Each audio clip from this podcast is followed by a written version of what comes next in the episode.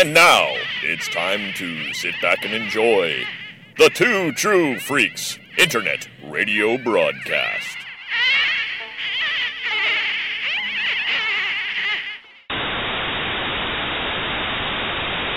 Attention, people of Earth. Do not resist us. All who oppose us shall be annihilated. We command the most powerful army of monsters in the universe. They are sure to defeat your Earth monsters. All those who are hearing this are now under the control of the Earth Destruction Directive. Directive. Directive. Directive. Directive. Directive. Directive. Hello and welcome everyone to another episode of Earth Destruction Directive, a Dai Kaiju podcast. As always, I am your host, Mr. Luke Jaconetti. I want to thank everyone for downloading and listening to the episode today. We've got a classic for you today, and I say classic because this one dates back to my childhood. And I figured we're going to watch a movie that was very important to me when I was a kid. Why not bring in as a guest the person who has watched more giant monster movies with me than anyone else? I'd like to introduce everybody right now to my brother, Jay. Say hello, Jay. Hey, how's it going? Good, good. How are you doing? Good, good. Everything's good. So uh, today uh, we're going to, if you haven't seen the uh, artwork, we're going to be talking about a film that I can't count how many times I saw on TV as a kid. We're going to be taking a look at The Green Slime. Yeah, that was uh, one of those Saturday afternoon on uh, USA kind of movies and uh, USA and TBS. Yeah, T- yeah, definitely. It was either Captain Video or Super Scary Saturdays. Oh yeah, super loud, super scary. Grandpa, welcome it in. It's been a Super Scary Saturdays year so far between we did uh, King Kong versus Godzilla and The Green Slime and uh, The Last Dinosaur. Oh yeah, yeah. And then they sandwich it around the wrestling. Sometimes have the wrestlers on, you know, for things. Yes, yeah. Always fun. So I know you're not you're not nearly as big a giant monster fan as I. I know this just kind of you know we've met a few times over the years, discussed a few things, but um, I don't know if you have any background or origin on yourself as a as a Daikaiju fan. Well, you know, um, as you've mentioned before in the show, uh, our dad is a huge King Kong fan. So we grew up watching King Kong. Um, we also, you know, obviously watched Godzilla, Rodan, uh, you know, King, you know, Ghidorah, uh, you know, all those things kind of going up when we was kids. And uh, it's one of those things that, uh, you know, while I may not be nearly as well versed as you or anything into the Ultraman or other things, uh, it's part of what makes us, you know, fans of the genre and makes fans of even just whatever we're into. It's part of what you grow up with. So Yep. Well, then said th- this one was definitely a part of it. This one is Green Slime is a very memorable film for me, as I said. It's uh, you know, but it's always good to revisit these things after you know with, with a fresh set of eyes. So we are going to take a quick break right now. We're going to plug in a podcast promo, and then we'll be right back with the Green Slime here on Earth Destruction Directive. Oh, hello. We didn't see you there. Welcome to Comic Book Fight Club. My name is Jiff S. Fishman, Esquire. And I am Gene Theodore Hendricks. Here at Comic Book Fight Club, we sit fireside sipping our brandy and discussing who would win in a bout of fisticuffs with other members of the comic book Illuminati. Yes, you caught us at a good time as Kevin Smith, Stan Lee, and the late Bob Kane just went on a beer and nacho run. Have you ever wondered who would be victorious in a bout? Galactus or Unicron? How about the Incredible Hulk versus the Monster Doomsday? What about G.I. Joe versus the Agents of S.H.I.E.L.D.? Or the equally important bout of the Snorks versus the Smurfs? And of course, the Titanic duel between Archie and Jimmy Olsen. And you can expect the intelligent and erudite debates to sound something like this. But I always thought Transformers fans were intelligent and literate, so they should see that Galactus has to be the winner. like he's hungry. Oh, I'm so hungry. I'm gonna get weaker, and and and and Reed Richards is gonna be able to beat me. I don't know anything about Rob other than uh, he was defeated by Parker Brothers. Oh, it's, uh, I mean- back to back to one of Sean's points, saying he got out of the out of the Sarlacc. You know, every time he's gotten out of that in any story, he has to get put back in it because he's a bitch. Oh my God! Oh my my god! Oh, gee. oh, oh, no, no! She, Oh, I she, tap out. I tap out. You are a tap out. sick, sick man. I'm not familiar with the last one. I need. I might have to uh-huh. hit Google image search. Yeah. So won't you join us for some witty discourse, a fine snuff, and a tincture of sherry as we debate over these all-important matters? Here, only on Comic Book Fight Club. You can find the show at twotruefreaks.com and on iTunes by searching for Comic Book Fight Club. Please also join us on our Facebook page at facebook.com slash comic book fight club.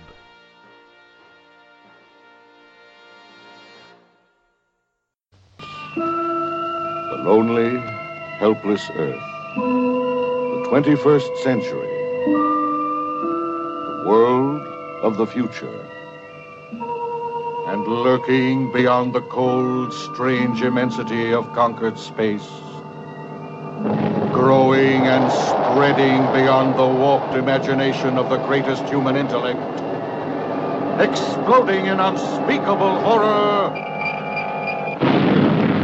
The Green Slime. The civilized world at war with alien form, whose slimy touch means instant, horrible death. Invaders from beyond the stars. The Green Slime. Robert Horton. Luciana Paluzzi. Richard Jaeckel. You make too many mistakes. You're not right for command. This is my command, and I'll manage it. Two men struggle for survival in the infected remains of a diseased universe.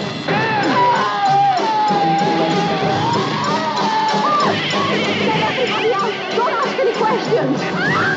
One woman searches for a last chance to save the human race from the desperate hunger of the green slime.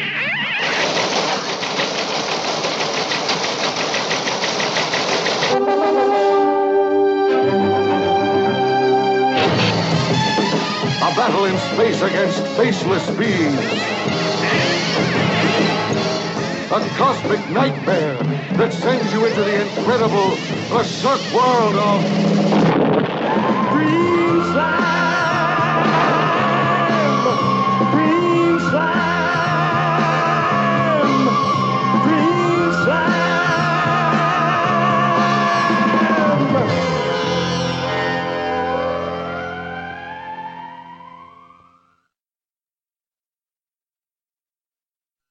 And we are back here on Earth Destruction Directive.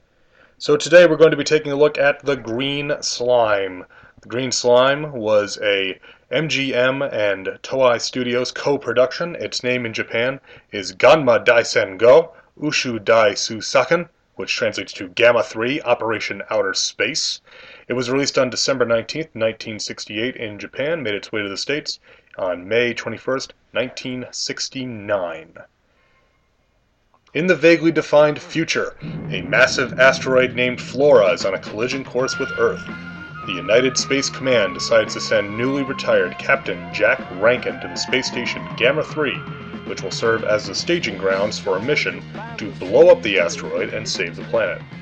Gamma 3 is commanded by Vince Elliott, who is the current beau of Rankin's former fling, the station doctor Liza Benson. After arriving in a shuttle, the mission promptly gets underway. The asteroid Flora is uninhabited, save for a mysterious oozing green slime which moves under its own power.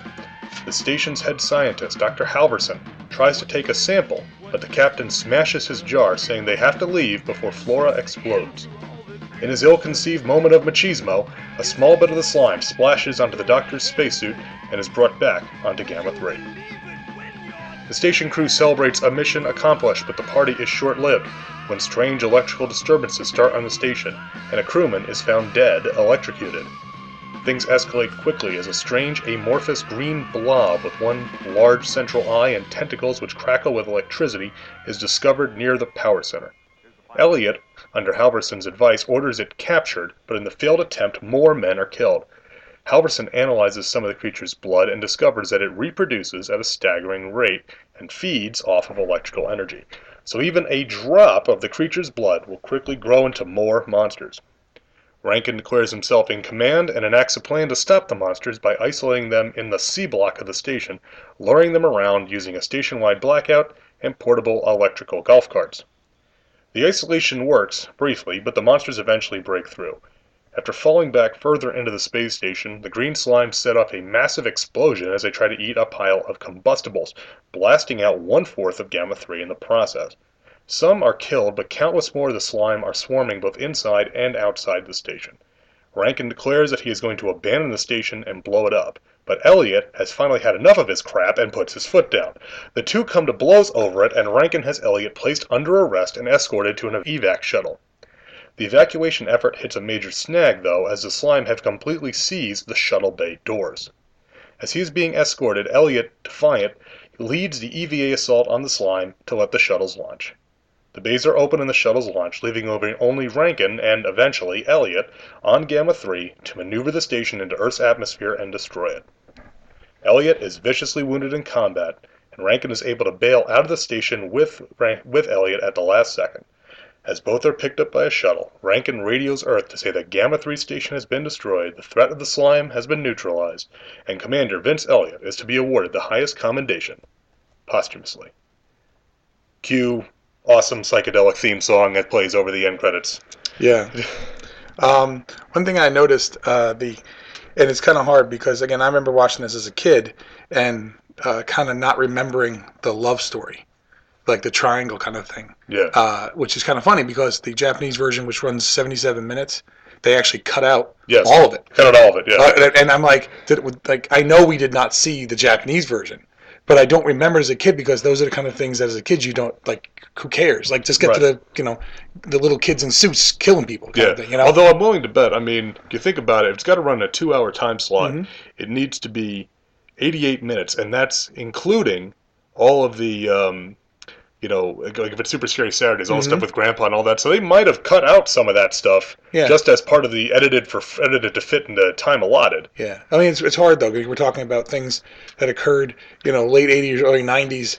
Uh, don't necessarily remember, you know, every like you know, uh, kind of thing that goes along with them, but uh, definitely, uh, you know, I'm watching it again. The love triangle. I'm like, I don't remember any of this. Well, the, and, and the thing that was weird to me is I this is one of those ones that you rarely saw the beginning of. Yeah. I call that the quick and the dead syndrome. I think I've only ever seen the beginning of the quick and the dead exactly one time. Uh, so I'm always remembering this from when they're on the asteroid Yeah. or maybe shortly after that. So the first half an hour of this film where it's this, hey Armageddon, this is where you got your Yeah. story from.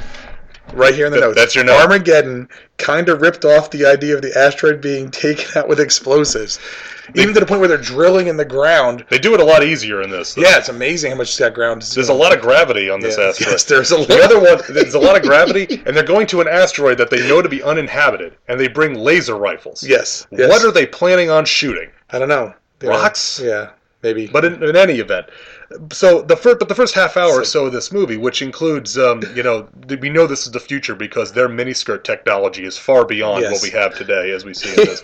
um, I don't- that and all that is kind of a blur to me. I remember the stuff with them on the station with the kind of running battle with the monsters, Yeah, which is yeah. which is what this film is more known for. Mhm. Uh, in in a sense, the uh, you know the the Japanese title just being Operation Space Station, that's kind of a more appropriate title for the film because it's really about this whole ordeal Yeah. and the green slime or the monsters themselves are more uh, factor into the the second the you know, second half of the film. Right. But no, I mean it, it. I think it holds up. This is one of those ones that I was uh, I always kind of have on the short list of man. If they could remake this with a budget, Mhm. this is a good little story. You know what's funny is when you start watching it, it's uh, you know the, all the uh, the the Japanese names that are coming up, and you know obviously that this is. But you look at the miniatures, and you kind of tell that this is not. This is made. Uh, you know, again, it's not. It's not Toho, uh, but it's you know a Japanese. Kind of, the miniatures look good and everything like that. And then you come to cut inside, and I'm expecting to see you know Japanese people, and they're, and they're not. They're all uh, you know appear to be Americans, and it actually turns out that uh, the what do you call it? the um, a lot of the background actors were actually American soldiers or military personnel, I should say, Mhm. that were happened to be based in Japan. Yep. Because they just didn't have enough. They went and they're like, "We need you," Mhm. and they already had the uniforms. You know, Yeah. so um, not not a not atypical for that. Um, in the Gamera series, when we got into the um, uh, the later films that had the two that always have kids. Yeah. Got Gamera versus Viras. Um, and all the ones forward to that, the American kid in that was usually the, the son of a serviceman and his wife that was stationed in Japan because they could speak enough Japanese to take direction, but they spoke English natively. Right. So Right. uh, yeah, and and uh, it's and this this is a MGM would do this a couple of times. They they hooked up with a couple of uh, usually with Italian films like Wild Wild Planet is the one that's thrown out Mhm. there a lot. That this was kind of the same. It's Ivan Reiner and Walter Manley were the two guys, the two producers at MGM that did this, and you know it's. Um, we think about films like this. Think about films like Gorgo, which was Mhm. a co-production Yep. between uh, uh, the Shaw brothers and um, who was there? It wasn't it wasn't Amicus, whoever it was in, in the UK. And Hammer did this with uh, later with uh, Legend of the Seven Golden Vampires. You know, it's you know, and um, they tried to do it with Toho with, Nessie, which of course Which never never- never never happened. happened, yeah. But the idea that okay, we can put together some of this stuff and we can handle the actors and we can sell this as a film with uh, American faces to an American audience, but we don't have the expertise to pull off the effects cheap. Right. Let's go find somebody that can do that. Mhm. And so bringing in Toei, and at this point, 68, Toei was. Kamen Rider hadn't happened yet. The Super Sentai happened had not happened yet. This is what Toei is mostly known for. Um, the films they had done before this, um, Invasion of the Neptune Men, you know, Prince of Space, Magic Serpent, these are not good films, but you can see kind of where they're getting their feet wet. You know, it's uh, your weapons are useless, but terrify me anyway. Right, right. They blew up the Hitler building, but you can see that they're working with miniatures and st- and, and uh, you know the, the trick photography and stuff like that. So they were definitely the, the cheaper choice to go, to Yeah. go with at this time. Yeah, I mean the thing is, it's like, it's like you're saying, it's just um, you can tell the miniature work because that was not the miniature work you were seeing in that time in uh, the late '60s, coming out of anything out of America. Um, when was when was like Earthquake and those things? Those were in the 70s. Yeah. Uh, the 68 we got uh, 2001: A Space Odyssey. But I think that's but that's the exception to the rule. Well, yeah, but I'm saying, but the but, but it's funny that both of them feature rotating orbital space stations. Sure. Yeah. And um, That's know, the future. That's the future, Yeah. exactly. and and uh, and I've often said that you know, it's like in 1968 you got 2001: A Space Odyssey and the Green Slime, and somewhere in the middle lies the truth. That's and it's usually closer to the green slime. Those are green slime, exactly. Uh, but in six, but you know, we were getting, but even at a Toho in '68, you know, because you got to figure, um, uh, let's see, '68 was Destroy All Monsters, Right. and so you were getting, you know, the the the miniatures were at the level that they were at by that point. Um, and was, was a little bit behind them, and Sure. so the, the the models of like the the Gamma Three is a great looking space station, Mhm. very realistic. Mhm. From I put realistic in air quotes up Yes. to the mic uh, for something. Okay, I can buy that as a space station. Sure. The cent- the wheel and spoke design that NASA was throwing out back then is this is what space stations are going to look like. Yep. The model never doesn't look like a model, but it's a well done model. If that makes any sense. Yeah. It never it's it's never like oh wow I didn't realize that was a model, but it's like that's a nicely constructed model. It's Yeah. very consistent. Um, you know when they're when they're throwing it through space when it's on fire, that's a little suspect. Yeah. Yeah. um, Why are there clouds in space? Yeah, why does the Earth have a shadow? Why are we watching this? part of the problem, I mean, not not say problem, but part of what you're getting, though, you got to remember, you're coming out of the the the 50s with all your giant monsters like Bert I. Gordon kind of stuff, um, you know, and there's nothing wrong with that. That's you know great filmmaking for what it is, and and it served its purpose, and you know the idea of drive-ins and all that great stuff of that that kind of stuff. And you look in the 60s, and and you got to remember, uh, we're talking in a world where you know you had studios still making B movies Yeah. you know, still making it. And and you know, we're not yet at that point where you're like, hey, Night of the Living Dead has now rechanged the horror genre because Right. no one had realized it yet because it's a bunch of kids making a movie, and you you're- you're not up to the you're not at Aliens, you're not at Star Wars, you're not at that point yet where the miniature work went completely. You know, to like where now it was like, well, now we have a jump off point. Yeah. You're not even at the point where we're even close to like Jodorowsky trying to make Dune Right. or anything yet. Um, so when you're looking at stuff from space, like this had a feel to me like, uh, and I know Moonraker is much later, but remember, like kind of like when they're in space in Moonraker Mhm. and like kind of they're flying around, and you're Yeah. like, okay, this has that feel to me. Like I'm buying it, But like at no point am I like, wow, am I really watching really space in the Yeah, future? Like it's totally and the idea that um, it's a movie, it's entertaining, it's what it's there for, and they're doing the best they can with what they have. Mm. And it at no point is it trying to insult you by saying, well, here's a tennis shoe. It's saying like, you know, this is this is the model, this is what it is. So Well, I, th- I think it made you made a good point saying that there were still studios making B movies because Yeah. '68 we're still in the studio system. Sure. MGM needed B movies to put on their on their double bills with other films and to sell to theater chains. You know, Mhm. the, the in in a sense, you know the that that's one of the things that was what led to you know the, the two we always think of as the genre films that started the tentpole movies Jaws and Star Wars Sure. you know but it would if not for the breakup of the studio system Jaws and Star Wars can't get made exactly. so you you you know so th- these they kind of exist in different in different context Yeah. a film like this to me is just is just so much fun. Like you say, it treats the audience with respect because Mhm. it tells it. It's not smirking about it. It's not you know laughing at itself. It it takes itself incredibly seriously. Yeah. Incredibly seriously, which I think helps because you got a, a decent cast. You got Robert Horton, who you know he, he's most best known as a, as a Western guy. Yeah. He was on Wagon Train for a number t- uh, number of years. He was um, he was also on the series um, uh, he was on. He was he did a couple other things. He was on Laramie, I think, but mostly a Western guy. Mhm. Good looking, you know, typical Tall, tall, iron jawed guy, guy. guy. yep. And then you get Richard Jaeckel, you know, and um, you know, on, on, on Two True Freaks, you know, Richard Jaeckel. Because sometimes we like him, sometimes we don't. That's you know, I don't get involved in any of that. But again, here's a guy, you know, mostly known for his war films. He was in Sands of Iwo Jima with uh, Mhm. John Wayne, but did all sorts of stuff.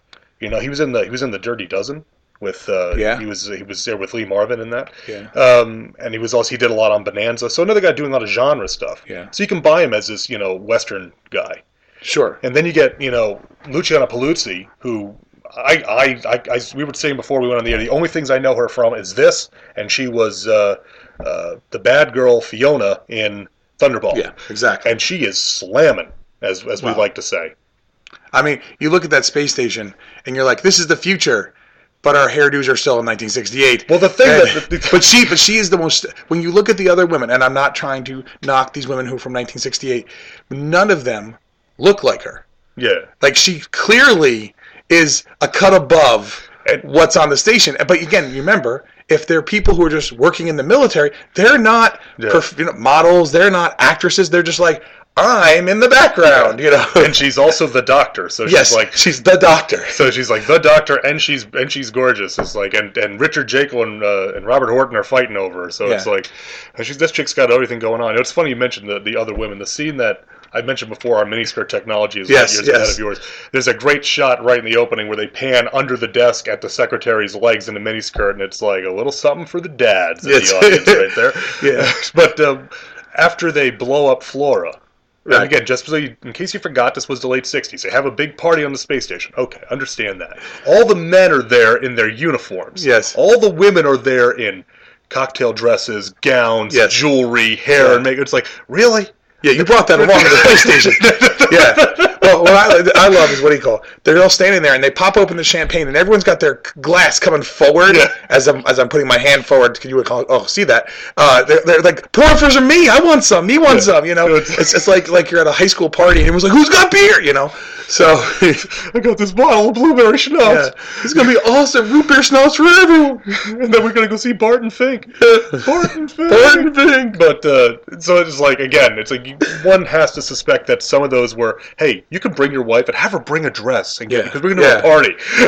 Bring the snazziest thing she owns. Yeah. Uh, so, Um, but again, it's like we're all on a space station. Ostensibly, they all work for the United Space Agency, but the, Yes. you know the men are in uniform and women are in dresses. That- because God damn it, it was the '60s. Yeah. And that's what we did. And everybody has, you said, the bouffant hair and the, the plastic champagne uh, flutes, which I can always buy that in the space station. You want glass. Yeah, you know. Well, what, what, what struck struck me the most as I was watching this, um, and I actually uh, watched this a few weeks ago, and then I uh, watched it this morning again with my daughter, who's four, um, and and she and was a discerning critic at four, though. Oh and that's, yes, and that's a shoot. That's oh not yeah, she a she is uh, she is not a no joke with her. She doesn't like something she tells you. She is very she knows her Godzilla. She knows her Gamera. Um, you know, so uh, the teacups in the when you're all having coffee at, back at the on Earth. There's not one mug in the entire room. They're all teacups with saucers, bringing them coffee. And I said, wait, uh, what? Like, I've seen like Apollo 13. They have coffee mugs. Yeah. No. Teacups with saucers, and they're having their coffee, and they're all like very worried and whatever. And I said, "Huh?" And it just struck me as so weird because I mean, yeah, you could totally miss it. I'm like, "Is the guy drinking from a teacup? He's supposed to be this tough general." I'm doing my, hang on. He's got Post. Emily Post, you know, if you know your Three Stooges reference. Where's your Emily Post? You know, so um, One has, just one has to figure that's what they had on hand. no, I I understand You that. know, but that, but I mean, that especially in Japan. there's something you know. very charming. Yes. Well, at least the glasses, at least at least the teacups had handles. It'd be Yes. It'd be great if they were drinking from Japanese. That'd be so teacups. funny. They're pouring warm sake. We ain't got this going on. So um, this is one thing, and, and I, I, I have felt this way forever because, as you know, um, um, being being a modeler, uh, you know, I, I I watch all kinds of movies to do reference, you know, for whatever I'm doing. Um, and having watched uh, Howard Hawks' is The Thing, no another word, right? Uh, I've watched that movie tons of times as a kid. I watched it with you, and it's another movie where, again, I don't remember the beginning ever happening until I got older, and I kind of like, oh yeah, they don't just show up at the thing and it's there, right? Um, does a doctor or scientist ever end well when they go, no, save it, Yeah. don't kill it? Don't kill it. Yeah. Yeah, like I mean, the guy, the doctor here, the one who causes all this problem, Halverson. Yeah, Halver. Yeah, he he. No, don't kill it. Like, what are you joking? And he and what he says flat out goes, he's already it's already killed a man. No, no, no. We have to do everything we can to save this. This is the greatest medical or greatest uh, Scientific- scientific, discovery. And I'm like, man, I understand it's like it's the '60s, but you had to know. Yeah. This ain't gonna end well for you, bro. no. It's just not gonna end well. And of course, the, the funny thing about Halverson is that he gets he finds the slime, and he's like a pig in slop when he finds the slime on the asteroid. And he puts it, and he brings it. He, he brings the cake taker with him. Yeah, takes the slime, and it's like okay, fine. Halverson has the slime contained inside this airtight cake Yes. taker, right? And so Rankin takes it, and instead of throwing it over the horizon, he smashes it because God damn it, I am the most macho guy in this movie. And so he smashes it and it gets it on him. So really, yeah, okay, Halverson was an idiot. Rankin's the reason why it got on the ship Well- and got loose because because of course they sent him through decam- decontamination. I think they say like three, Three times, three times, And- and, they I've can't seen- spare the men. Yeah. Can't spare it. It's one guy. Yeah. It's one guy. He just pushes it in there. like- he's like presses a button. I feel like it's like, uh, um, you know, like when I was in college and I, I was uh, did track, and uh, they they would do our laundry, and these giant. They were like wash machines the size of a room, and they would throw everything: the track stuff, the football stuff, the lacrosse, everybody. All your crap went in one machine. And our old guy Otis, he'd be like, "I just pressed the button," and that's what he sounded like. And he'd hit the button. He'd be like, "Now I got half an hour," and I was like. All right, Otis, that's awesome. Like that's what this guy's doing. He's like, well, let me get my magazine out and read what's going on. Well, and it's not even like the decon- decontamination chamber like in Doctor No to keep the James Bond Exactly. references, where the dude they spray him down the They- conveyor belt. The dude with the squeegee at the end. That's you know that's got to be like low man on Doctor No's table. It's like, hey Bill, you're the squeegee guy. God damn it! I've been working hard. I put in double shifts in squeegee guy role. but, so, but, he got the squeegee down Ursula Anderson. Ursula let's be honest here. He's there going, no, no, I think she's dirty. Bring her back. Oh yeah, yeah, yeah, yes, you're a dirty girl. you are dirty.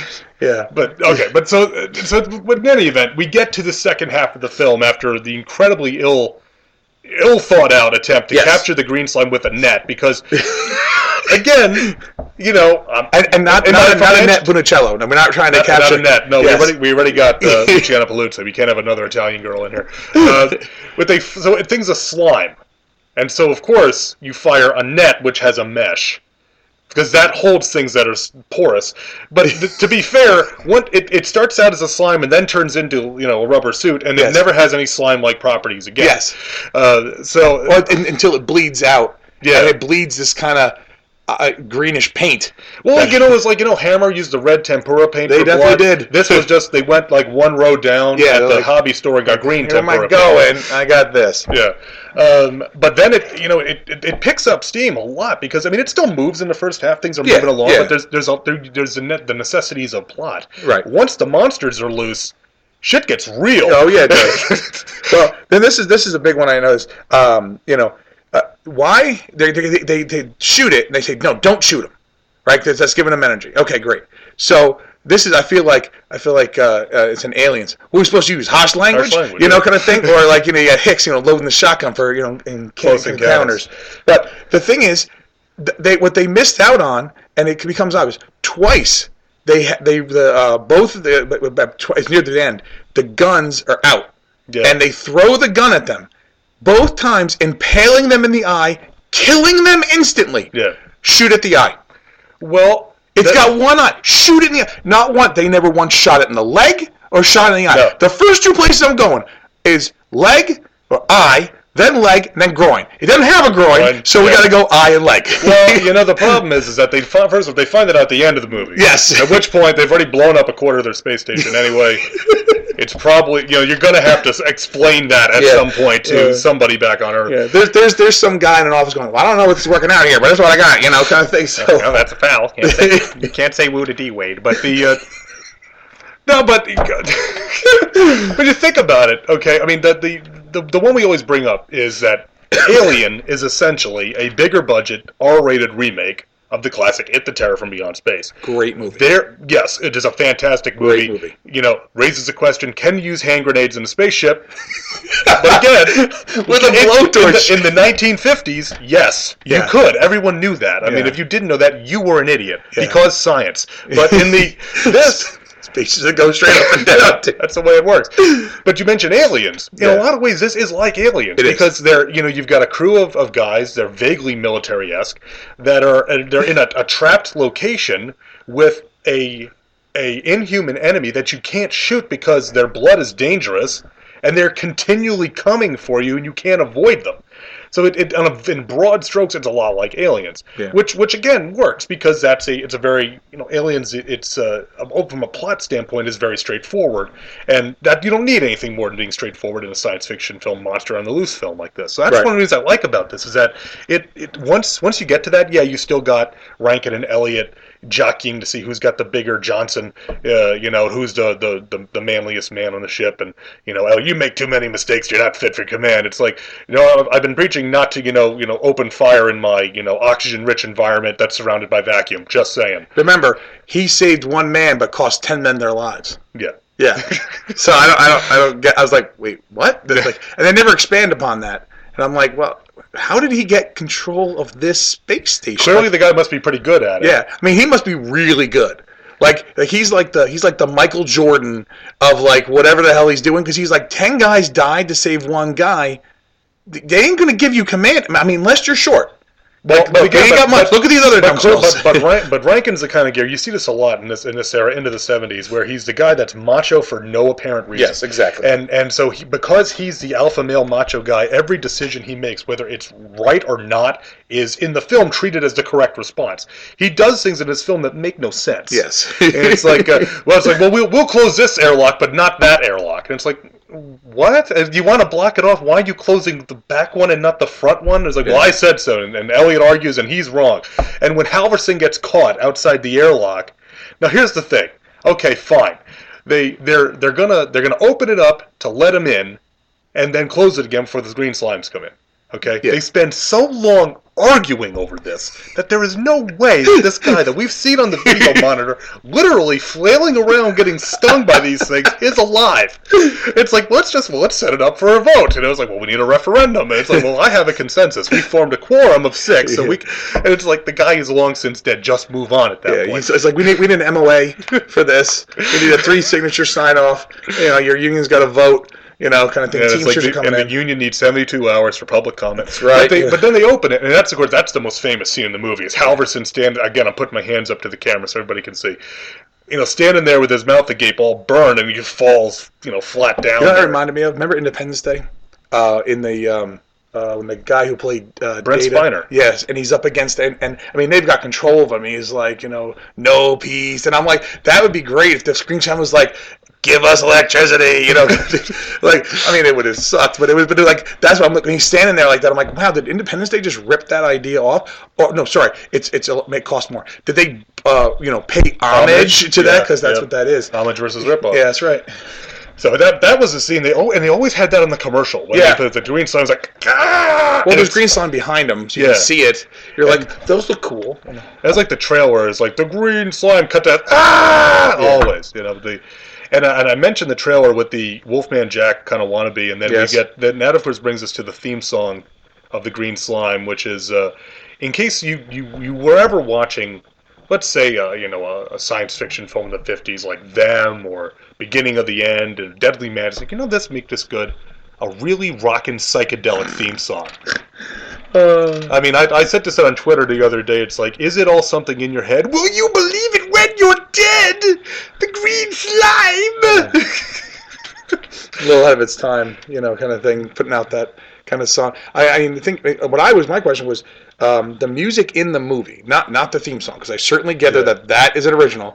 um, it kind of seemed, again, I, again, not a. Uh, I haven't seen much from this studio, but it seemed like music that not necessarily was recycled, but you know how like things were reused over and over again, kind of thing, and it might have just been stock music that they had Yeah. or whatever. Um, it seemed like that kind of music throughout. And it was it fit. I thought the music in there totally fit, but it had that feel of like. I mean, I don't mean like you know Creature of Black Lagoon, you know, music being reused in uh, Godzilla, you know, King, King Kong, you know, meets Godzilla, versus Godzilla, excuse me, you know, kind of thing. But it's just kind of funny, like that music felt like that. And I wonder again, being a smaller studio, not small, but smaller than Toho.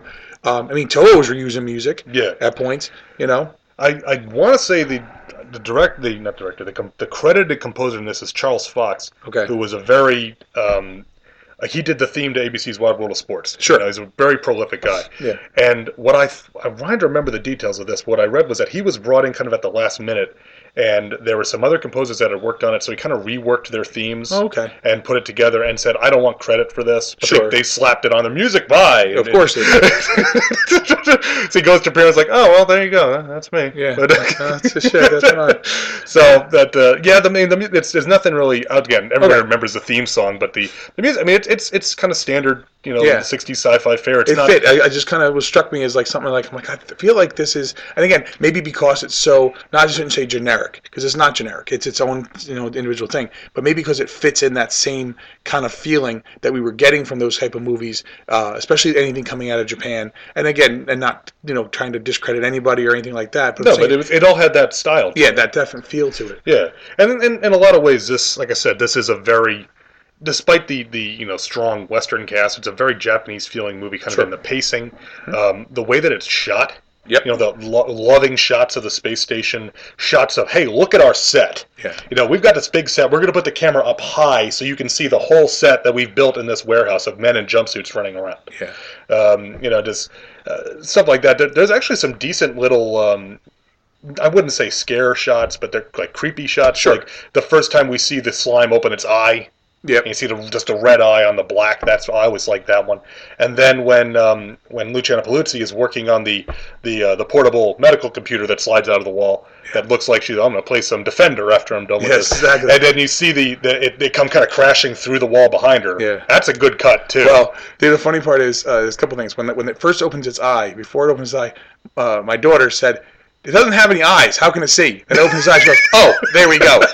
Um, like I said, dude, she is a she's a very astute. And then when it crashes through, was it the, the either the wall or the doors? When it bashed through the doors and they fall in, she goes, "That wasn't very good." And I said, "What's the matter?" She goes, "They didn't lock the door." no.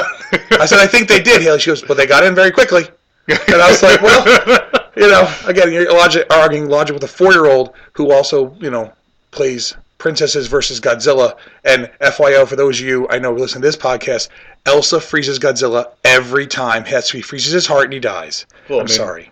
Obviously, The yeah. killing machine that is Elsa from Frozen. Well, it's kind of like the end of Godzilla Raids Again. You know, they, they freeze him in the iceberg, and Yeah. You know that's one of, one of the you know if global warming wasn't a hoax, one of the major concerns would be all these melting icebergs releasing all these daikaiju into the world. Yes. You know? Yes. I mean, the blobs up there waiting. Yeah, I mean it's the know? same same way that Godzilla sunk the Titanic. I mean everybody Yeah. knows that. I mean, good lord, if you haven't figured that out by now, folks, you know. next thing you're gonna tell me the moon landing's real. Yeah, whatever. uh, but yeah, no, that was uh, it was just kind of funny. She uh, she her her way she, but you know, um, again, just having seen this a long time ago and now watching it now as an adult, um, you know, hard thinking of myself as an adult, but it's true. As an Uh, older person. Yes, as somebody who's older uh, on the wrong side of whatever. Uh, Um, listeners to this podcast, just for your reference, Yeah. from a statistical standpoint, they will be your age, or older, or younger. well, the, the listeners of this podcast, if they ever go on the Facebook thing, have also seen everything that I've bought on Amazon because I'm the idiot who's like, "Hey, who bought the the gnome eating Godzilla?" Yeah, that's me. Yeah. Who bought the you know this series? Me. Who bought the Gamera collection? Uh, been me. You know, kind of and we appreciate that if you go to twotruefreaks.com and use the Amazon.com link to purchase the Green Slime, which is actually available on DVD um, from Warner Brothers, their Warner Archive print Yeah. on demand service. Yeah. It's actually really good print. That's what I watched it mine from. It's a wide, yeah, widescreen. Yeah, it's really it's nice beautiful. looking. Yeah. Um, I mean, it, it's funny because you, you don't think of these. You know, we're uh, we're I'm used to seeing these movies pan and scan Oh, yeah. on TV. Oh, God. Or VHS. Yeah. Uh, Green Slime was a common to find movie on VHS back in the day. So seeing it widescreen, it's a revelation sometimes because it's like, wow, there's so much more information here that I had no idea was going on in some of these scenes. And there's they make good use of it, not just Sure. with the effects. Uh, but some of the, just some of the, like the party is a good example. Just seeing that it's a full room of people and it's Mm-hmm. Yep. a very, wi- you know, nicely uh, composed shot. So the widescreen's good to go.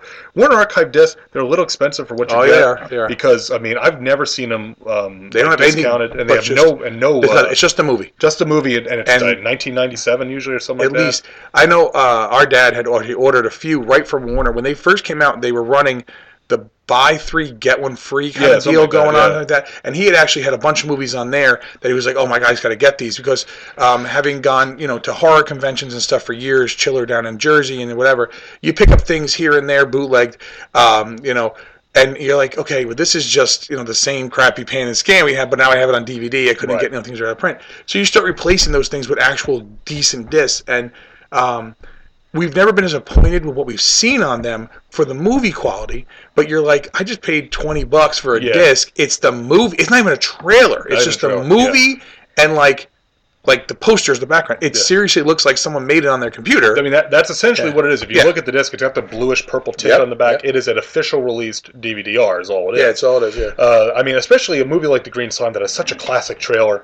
As I said, it, Yeah. it's so well known. It was it was a, a staple of uh, trailer on tape collections and stuff like yes. that. For you know, we had a lot of that growing up. Oh, my from, God. From uh, was SF Rush Yes, yes. that put those trailers on tapes and compendiums out. the the the, the funny part is this is that uh, for those of you who have never seen a compendium of trailers on tape uh, this company SF Rush which we got a, and was on also Sinister Cinema which Sinister was Cinema, which is still around today. It is? If you go on Amazon, Yeah. you can find stuff from Sinister Cinema. They're still selling. They're not on VHS now. They're Right, on DVD, DVD. but it's the same Yeah. catalog of movies that they had for years and years. I mean, my dad had to order these things, so I'm I'm gathering either he because it was all just out of a and it probably came in the back of the old ca- Okay, back in the day, there was no channel that told you what was on TV, and you didn't have a guide, so you got a book every month, not the TV guide, but the cable book, Yeah. which and it had things in the back like the illegal black box, and it had stuff for ordering these things. So my dad ordered uh, a, a- number of these, you know, two-hour compendiums, trailers Yeah. on tape,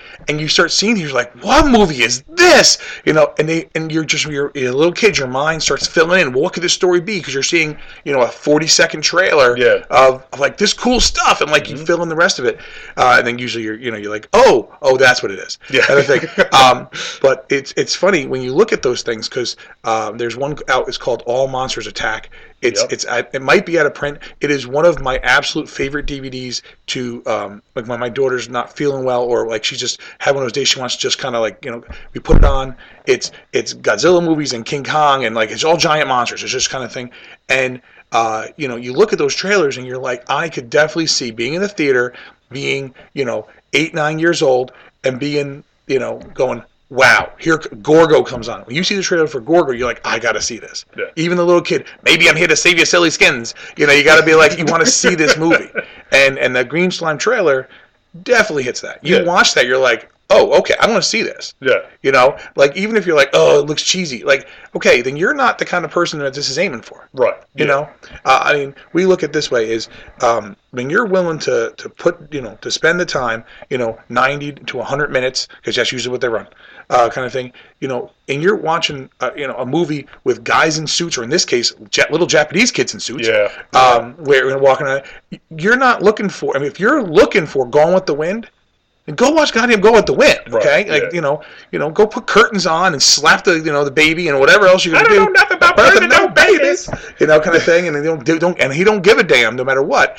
Um, but that's not what you're getting. You're getting exactly what's advertised, and I think part of the problem is nowadays a lot of people are like, well, this movie's this, this sucks or that sucks, and it's like, what's it called? Wolf Cop? Guess what? It's a cop who's a wolf. Like Yeah. you know, like if you're not if you're walking into things that don't make sense, the green slime does not purport to be anything but we're in space. There's green slime. Yeah. That's what it's saying, and that's what you get. Yep. And it's not like the end of the movie comes and there's a giant reveal, and you know everyone's been like the aliens aren't really real, like science, or like you know like uh, you know the um, the village is really just at a little place and a car hits her. What, what you what you don't get is who are the real monsters here. Yes. I said, I said this to Shag a long time ago. It's like in Daikaiju, the monsters are easy to identify. They're the ones that look like dinosaurs or breathe fire, or in this case, shoot electricity out of their hands. Yes. The monsters are never the humans. It's always the actual monsters. Exactly. Except when it's the aliens who look like humans, but they're still, you know, Well, usually they have a monster. they do have a monster. They do. or a robot at Yeah. least, like the Mysterians. like the Myster- yes, exactly. I was thinking the Mysterians are like, hey, look, what we got. We got a robot. You know, he so- doesn't do much. Eh. Yeah, he, he looks really cool, and you're gonna like him when you get older because like, look at how cool this is. But you're gonna look back at the movie going, why are they not? How this? What?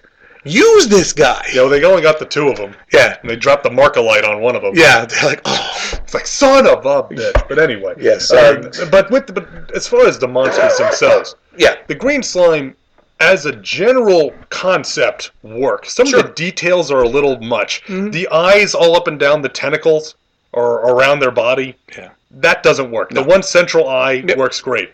Um, that I, I like that they are still blobbish. They Yep. are only really humanoid in the vaguest of sense.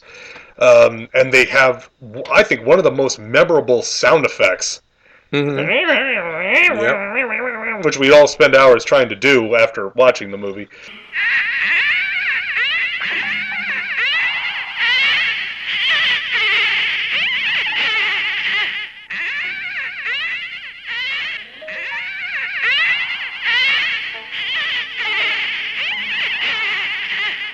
Um, but it, it's it's just it's so alien, you know. It's, it's not, um, and it's not like it's a Toho film where it's like okay, they took elements of this roar and that roar and made a new Yep. roar. It's something that sounds unlike really anything else. sure, sure. Uh, so I've always liked the I always liked the design of the green slime. I think it's I, I like the monochromatic aspect. Mhm. You know, it, it's all just that kind of medium muddy green with just a big red eye, Yeah.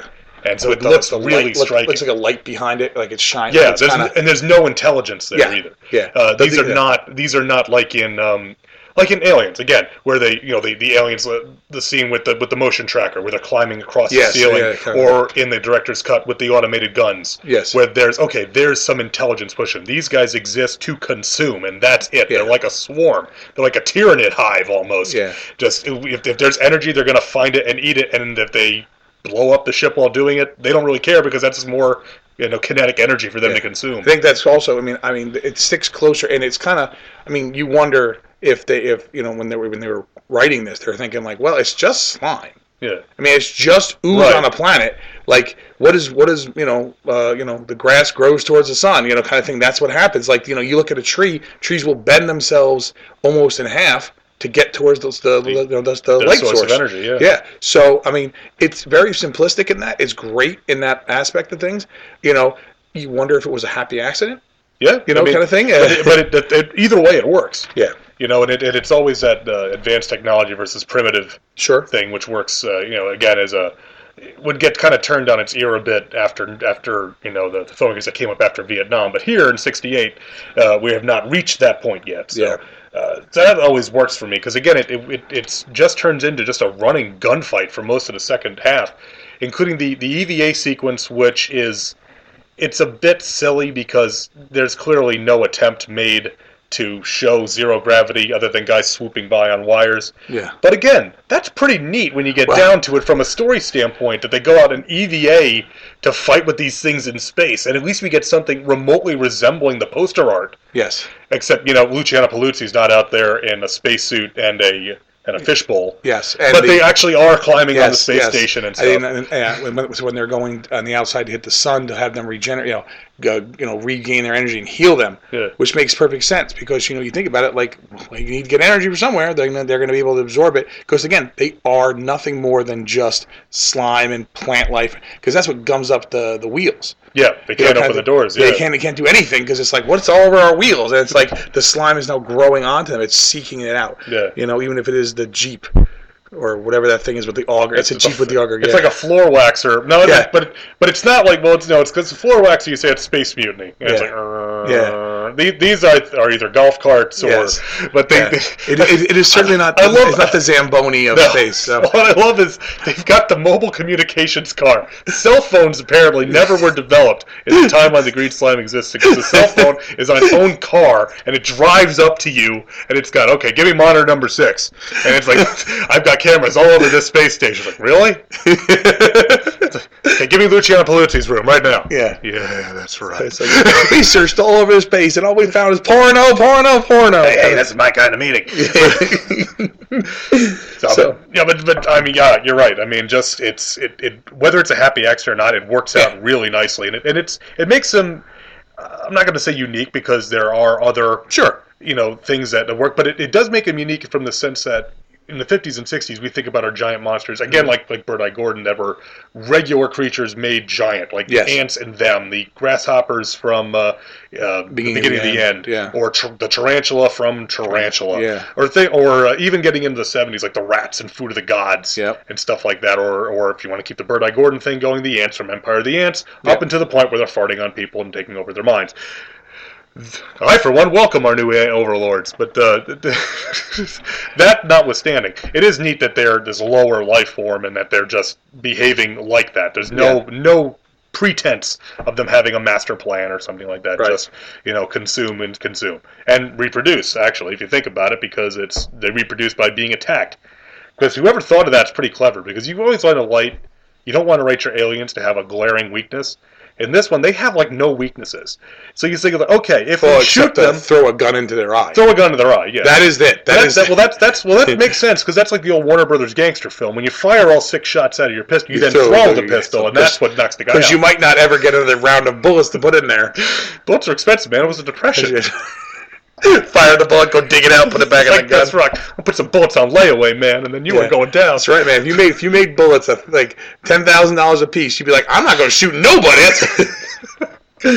Oh man, but uh, so like I said, this one just this one again. If it was on, I'd, I, we'd always No, watch sure. it, and and it's it's great for what it is, which is just straight base entertainment. It has no message whatsoever, Yeah. other than uh, it, when in doubt, be macho. Yeah. which seems to be.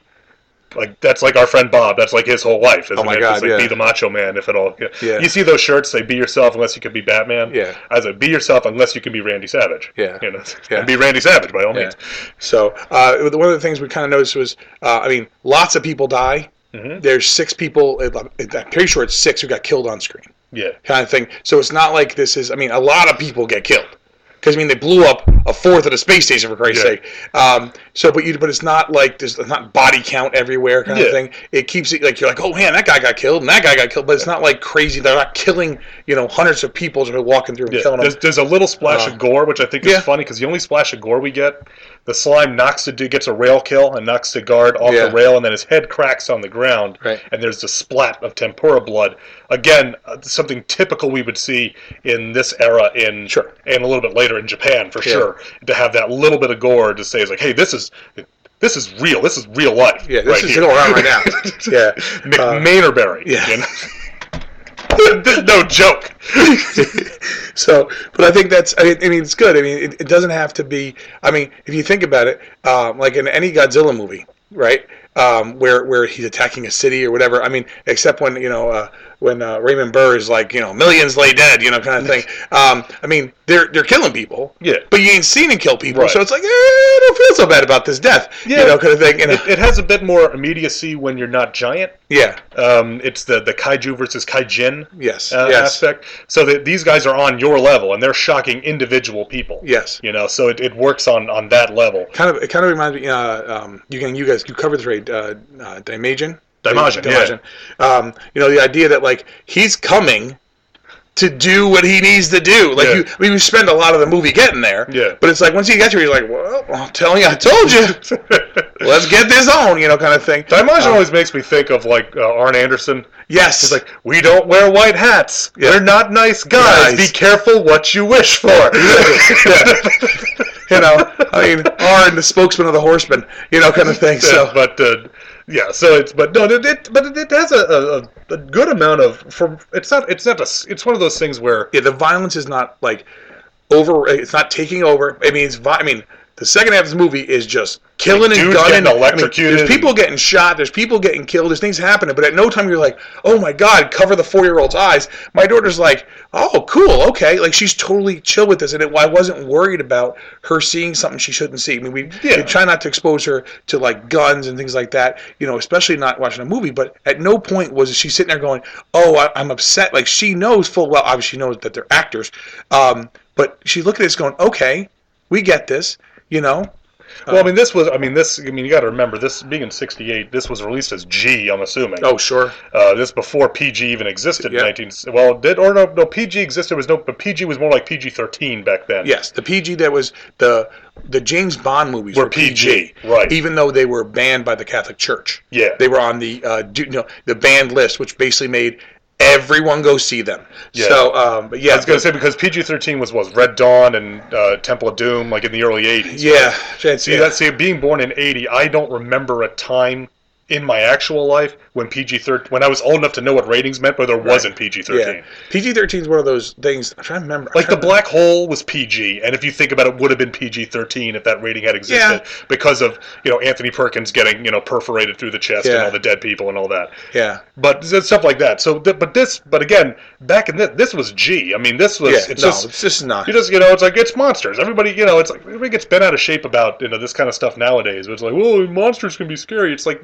monsters like this one they're not scary. And if they are, this is something to help you work through it. Yeah. Because we all you know we understand that the, and as kids we do this too. Something might be scary to us. House on Haunted Hill, for instance. Oh God.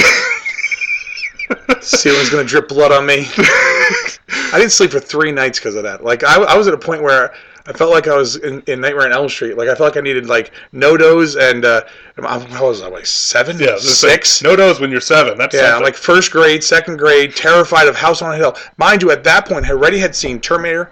Already had seen. We went and saw Aliens in the theater. Yep. We saw Predator and RoboCop on a double bill, the best double bill ever. yeah, right around my seventh birthday. Yes, yes. Uh, I mean, nothing was scarier, I think, than that. I mean, and, and I had seen real scary movies. I mean, Yeah. like at that point, I already had seven. I probably had seen The Omen. We'd seen the Omen. We had seen Jaws. Jaws. I mean, loved Jaws. Yeah. The th- Carpenter's The Thing. I mean, not 80, 87 was um, um, The Fly. Uh, Cronenberg's The Fly. Yes, all that, stuff. Yeah. And yet, House on Hill, House on Hill. freaked me out because they drip blood on you, and the guy at the end goes, "You're next," and I'm like, "Are you talking to me? I'm talking to you, Luke." You know? Oh man, Oh, you know. man, he's talking to me. He looked talking- right at me. He looked right in the camera. he broke the fourth wall. Anyway, But, but, uh, things like this, yes, it's, it's yeah, you know, no. when, when um, I mean, I, I was never um, monsters never scared me as a kid, and neither No. ever scared you No. either. It's weird shit like like that. No, yeah. You know what scared me at the end of Abbott and Costello meet Frankenstein when the Frankenstein monster's walking through the fire. That freaked me out. Well, yeah. because it's it's creepy as hell. Yeah. And actually, what's funny is that a couple of years ago, I was working on a job, and um, our um, one of our, our technical writer and our document control gal for it, her name is Arletta. She's a great uh, great lady. She was from New York, and she's about ten years older than me. She's in her in her forties, and we got to talking one day about Abbott and Costello meet Frankenstein. It was right around Halloween, and um, and she had made Halloween cupcakes, and she's like, "Well, what you like horror movies? What you know? What scared you as a kid?" And I told her that. She goes, and she said, "No, no bull." whatsoever. This is a shoot. She said that movie scared the hell out of me when I was a kid because when the monster breaks free and grabs uh, Sandra Oh, and throws her throws her through the out the window. she says, "As a little girl, that scared the crap out Oh of me." Oh yeah. well, it's an intense scene. I mean, I, I know we're not talking about Kaiju here, you know, kind of thing, but uh, We're not allowed to tangent on Two yeah, yeah, we, we, we don't tangent anywhere. Um, the problem is, is that scene is very intense, and I mean, you, you go from, you know, you go from, uh, you go, Sandra, Junior, like the like the funny parts where he's sitting in there, right? Did he count these? I bet he counted, and he clocks him in the head with everything, you know. And you're like, but that is just a pure. That's right out of Universal Monsters. Like, there's no holes barred there. He's picking this chick up. She's dead. You ain't like maybe she bounced. It's not the end of Thelma and Louise, folks. Okay, like you know, she's gone. And, and and more so the fact that you know Sandra, as I, I said this when we covered this on the vault, Sandra's a stone cold bitch Oh, in that movie, and and the the monster, he's like, Honey Badger don't give a shit. He just throws her out the window, you know.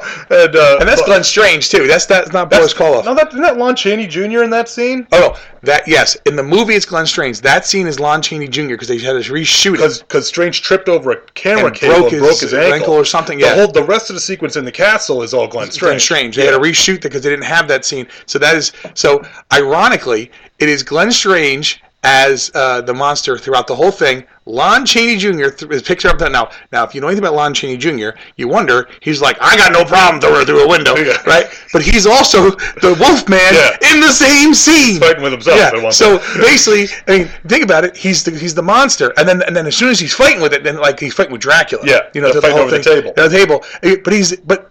And that's Glenn Strange strapped to the table, but then at some point it had to become Lon Chaney Jr. Yeah. to pick her up and go out the door, you know. it's like Stan Smith and American Yes, Dad. yeah. Just, well, just bend over, uh-huh. you take a broomstick, rear back, and sweep me out the door because that's what it feels like. But in, in any event, my, my, my point with all this was that movies like this, where you know monsters help us when we're young, work through some of these fears. Sure. The idea that okay, there's no such, there's no real thing as a green slime, as far as we know. Right. You know, theoretically, you know, Yes. Mars rover could find that, and then we'd all be boned. But uh, but there's there's no thing like there's no real thing of that. There's no real Frankenstein monster. Sure. There's no real Kaharis or, or any of the other Universal monsters that are coming to hurt us. So these are things that we can work through our fears of childhood through. Right. And movies like this, I think, are great for because they give us a lot of monsters, and yeah, they're kind of freakish and inhuman looking, but they're not threatening to us, and we can understand. Okay, monsters are make believe. There's nothing I have to be afraid of with Mm. this.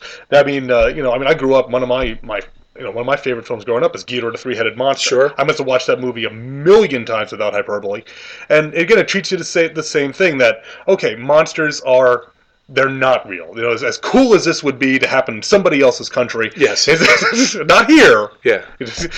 Well, I look this way. If you think about the kind of, uh, and, and he's a little older than us, Fred Dekker, who, uh, who did uh, Monster Squad. Yes. And he also did Night of the Creeps. Um, and then uh, another movie, but RoboCop, but we're not going to talk about because that was not so good. Anyway, um, but but when you watch a movie like Monster Squad, and that's one of my daughter's absolute favorite movies of all time, um, because she loves the Frankenstein monster. She actually thinks Frankenstein monster is your friend, and he's going to help you, and he's going to beat up other monsters if they come mess with you.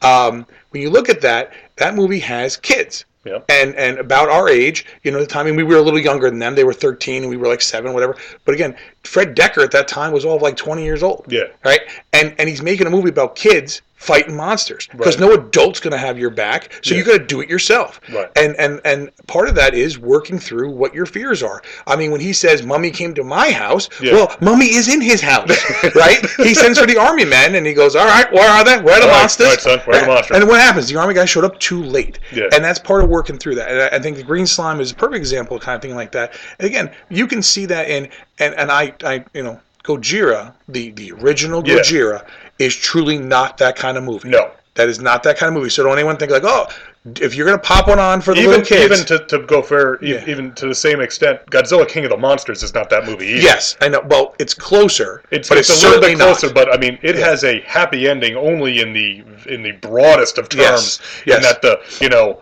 Steve Martin, uh, you know your you know reporter Yeah. for Trans World News doesn't die. Yes. but I mean our, our main characters. it is are, not a- yeah, yes. not it's not not the kind of film to Whereas you then watch movies later on in that, I mean, even even watching uh, uh, what we watched Svengoolie, uh, you know, uh, had uh, King Kong vs Godzilla on, Yeah. uh, and a movie that I've watched plenty of times, have on Blu-ray, Yeah. you know, kind of thing.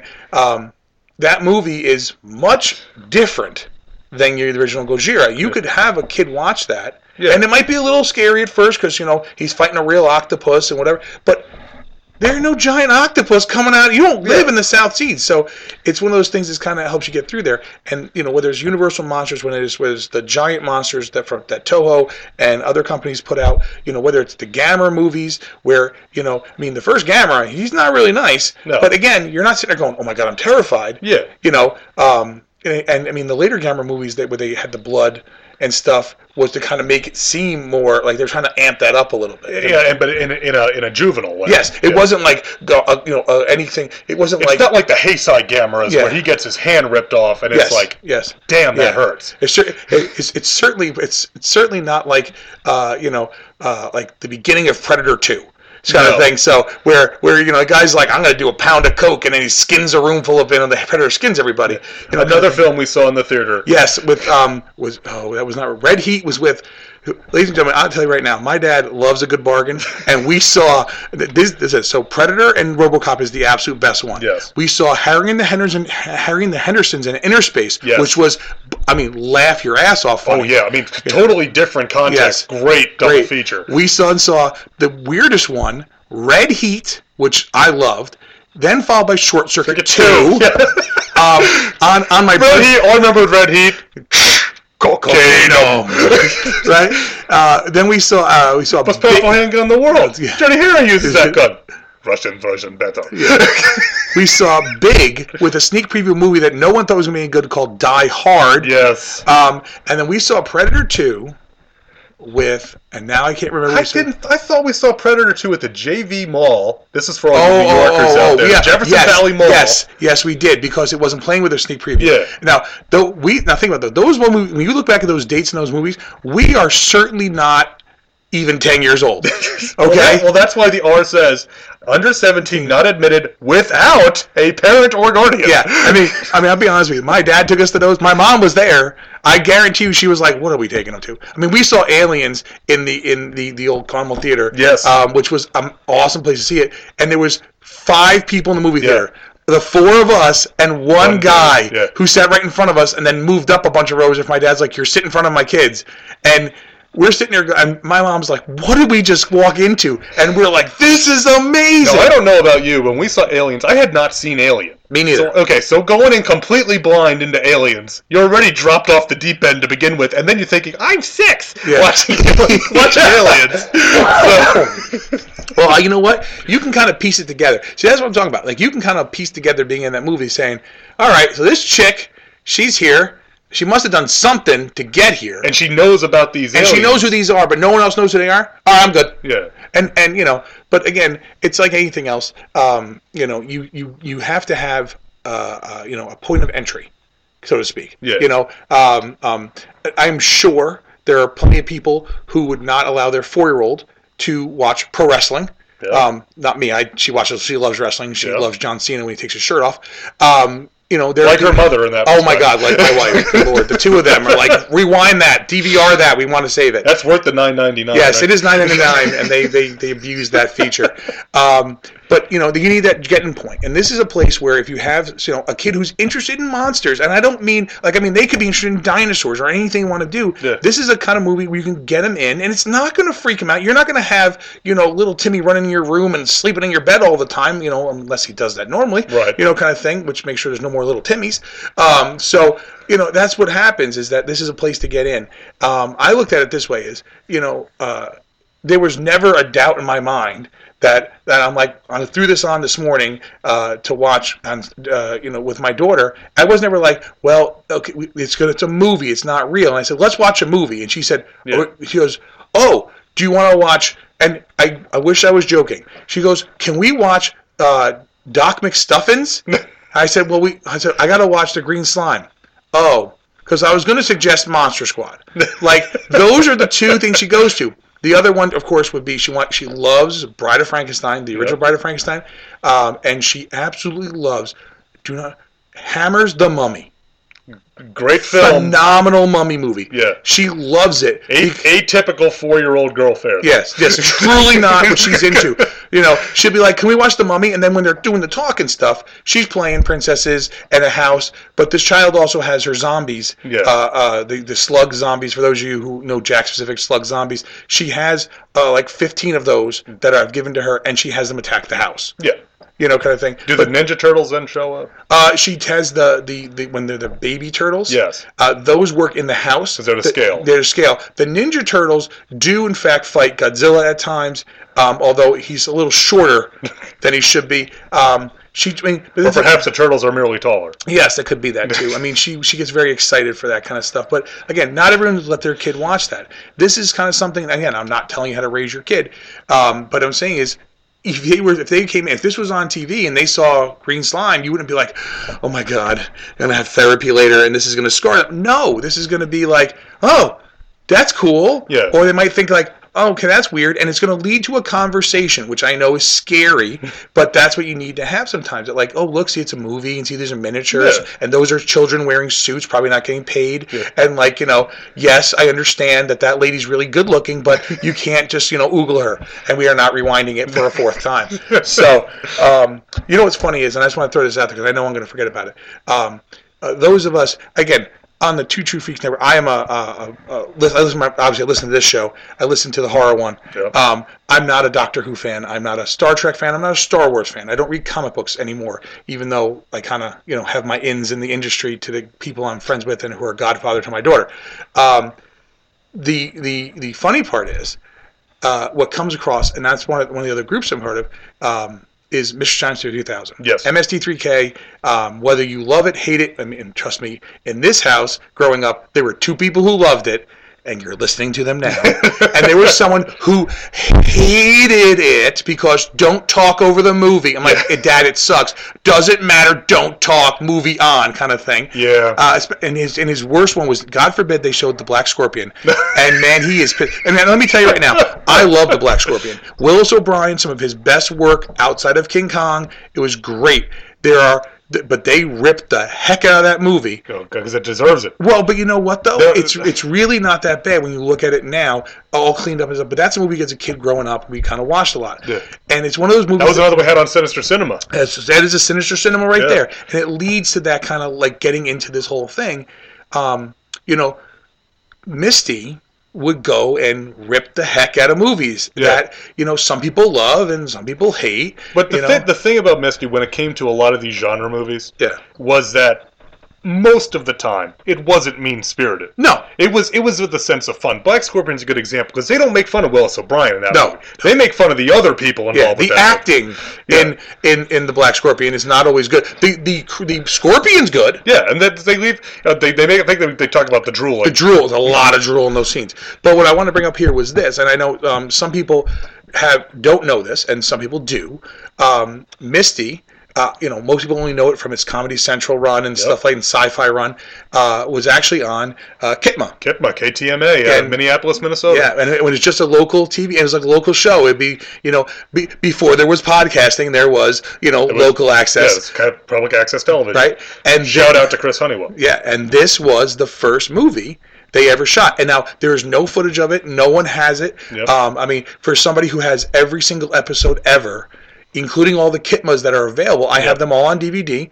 Um, after years of scouring the internet and finding everything, there's nothing of this. But this has always been the Green Slime was the movie they used Yep. to get themselves noticed to get the thing going. It's it's it's often referred to as the pilot. That's kind of a misnomer because they they, they only shot two segments. Yep. They didn't shoot the entire film. Nope. They shot a segment of the uh, in the theater, then a host segment, then another segment in the theater to sell. This is how the show is going to work. Yep.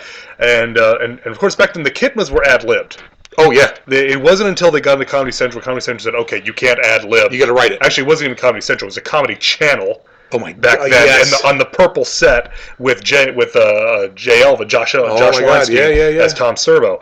Uh, first, the first Misty I ever saw was the Crawling Hand. I think the first one you and I watched together was Robot Monster, which I want to say was like a week or two after the Crawling Hand. Yes. Hand. It's either Robot no, 'cause it was because I want to say it went Crawling Hand, and then I watched Untamed Youth, and then we watched Robot Monster, Together. and then Robot Holocaust. yes. The Robot Holocaust. And, and and the thing is, and I'll be honest with you, folks, you either like Misty or you don't. yeah, And and I am married to a woman who tolerates Misty. She doesn't find it funny. Um, except when I point out obvious things to her, and she's like, "Oh, that's great." Like she doesn't like them talk. Not that she doesn't like them talking over the movie. She just doesn't like the movie. Yeah. and it's hard for her. Um, but when you are into that kind of stuff, and you could see again, Misty was never designed to be like, "Wow, they all suck." You know, I mean, they'll point out stuff that's horrible. And and there are occasions Yeah. Hobgoblins comes Oh to my mind where they get a little a little bit. Were you Boglan's the movie would have been better. Were you actually on crack when you say yes? Yes, I was doing quite a bit of crack when I made Hobgoblins. Yeah. so, but the problem is, is and not essentially a problem, but i that's one of the things that when people hear that you're like, oh, you like Misty? Oh, do you know the green slime is one of those? And I'm like, it's actually not. Like it was this, and they were like, no, you're wrong, dude. And I'm like, or I don't, they don't say dude, Dude. but dude, tell oh my god, you know. And I was like, oh my god, the Great Slime was like oh on Mystic. Oh my god, and like oh my I was on tour, and like my dad taped it, and like it was so cool. It was just oh. so cool. Oh my god. Oh my god. I have the tape at home. Oh my God, you're so totally wrong. and they're not even thinking of the green slime. So, um, but it's one of those things I'm trying to throw out there. It, to me, it's it's not quite the level of hey, in America, King Kong won, in Japan, Godzilla won. You know, the Oh. thing that everyone knows, but a thousand percent wrong. And I'm a math teacher to a thousand percent. No hyperbole there. I'm using it. It- Okay. it is a thousand percent wrong. Yes. I mean, it's completely. yeah, it's it's, not just wrong. It's just been you know they kind of I mean, it- it's one thing when it's an urban legend. When Trivial Pursuit gets it wrong, Yeah, that's and what I'm refuses saying. to correct it. Yeah. I mean, they. I mean, they heard the podcast. They're like, oh shit, there. 12, let's get this thing fixed. It's you out know? there. That Jack and Eddie guy said Yeah, that. he's got to be right if it's on his show. They never do anything that's not right. we can't put it on the internet if it's not true. I mean, well, yeah, I mean the internet says it happened, so it happened. yeah. So you know, uh, By the way, my French modeling gig starts up next month. So. she's a model. Bonjour. We've got a little far afield, but that's okay. Um, no, but the thing with uh, the thing with, with Misty and what what I find to be the one that not that the aspect of Misty that you realize how much of an impression it makes on your life is when you say lines for everyday occurrences. And you, you're and other people know that you're going to say them, but they don't know why. The one I always point to: go to your go to your cupboard, get out a can of Oh mixed my nuts, and pull the top of the mixed nut. Fisher.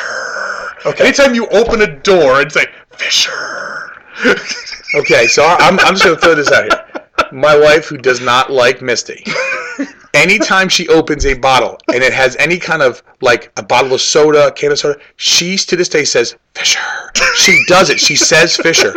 My four-year-old daughter at times will go if, if if Kelly doesn't say it, my wife, my daughter will go, "Mommy, Fisher," like. It has nothing to do, and I'm like, oh. But the thing is, she knows other things that will be said, and they're just kind of things from that. You again, it, it's hard. I mean, we're talking to. I mean, my brother and I have been doing, you know, being being silly for a long time, kind of thing. But we'll say things, and it's just you people in your life are like, yeah, I know it's coming. I just know it's coming. Like you know those things. But that I gotta say has probably the most that has infiltrated parts of my life. I do it at school. I go, Fisher. I opened a candy that we had. We had lunch the other day. I shook up my my my brisk iced tea, tapped the top four times, and I went, Psh, and it goes, Fisher. And the people I work with, again, all of us have advanced degrees. Look at me, and I said, what?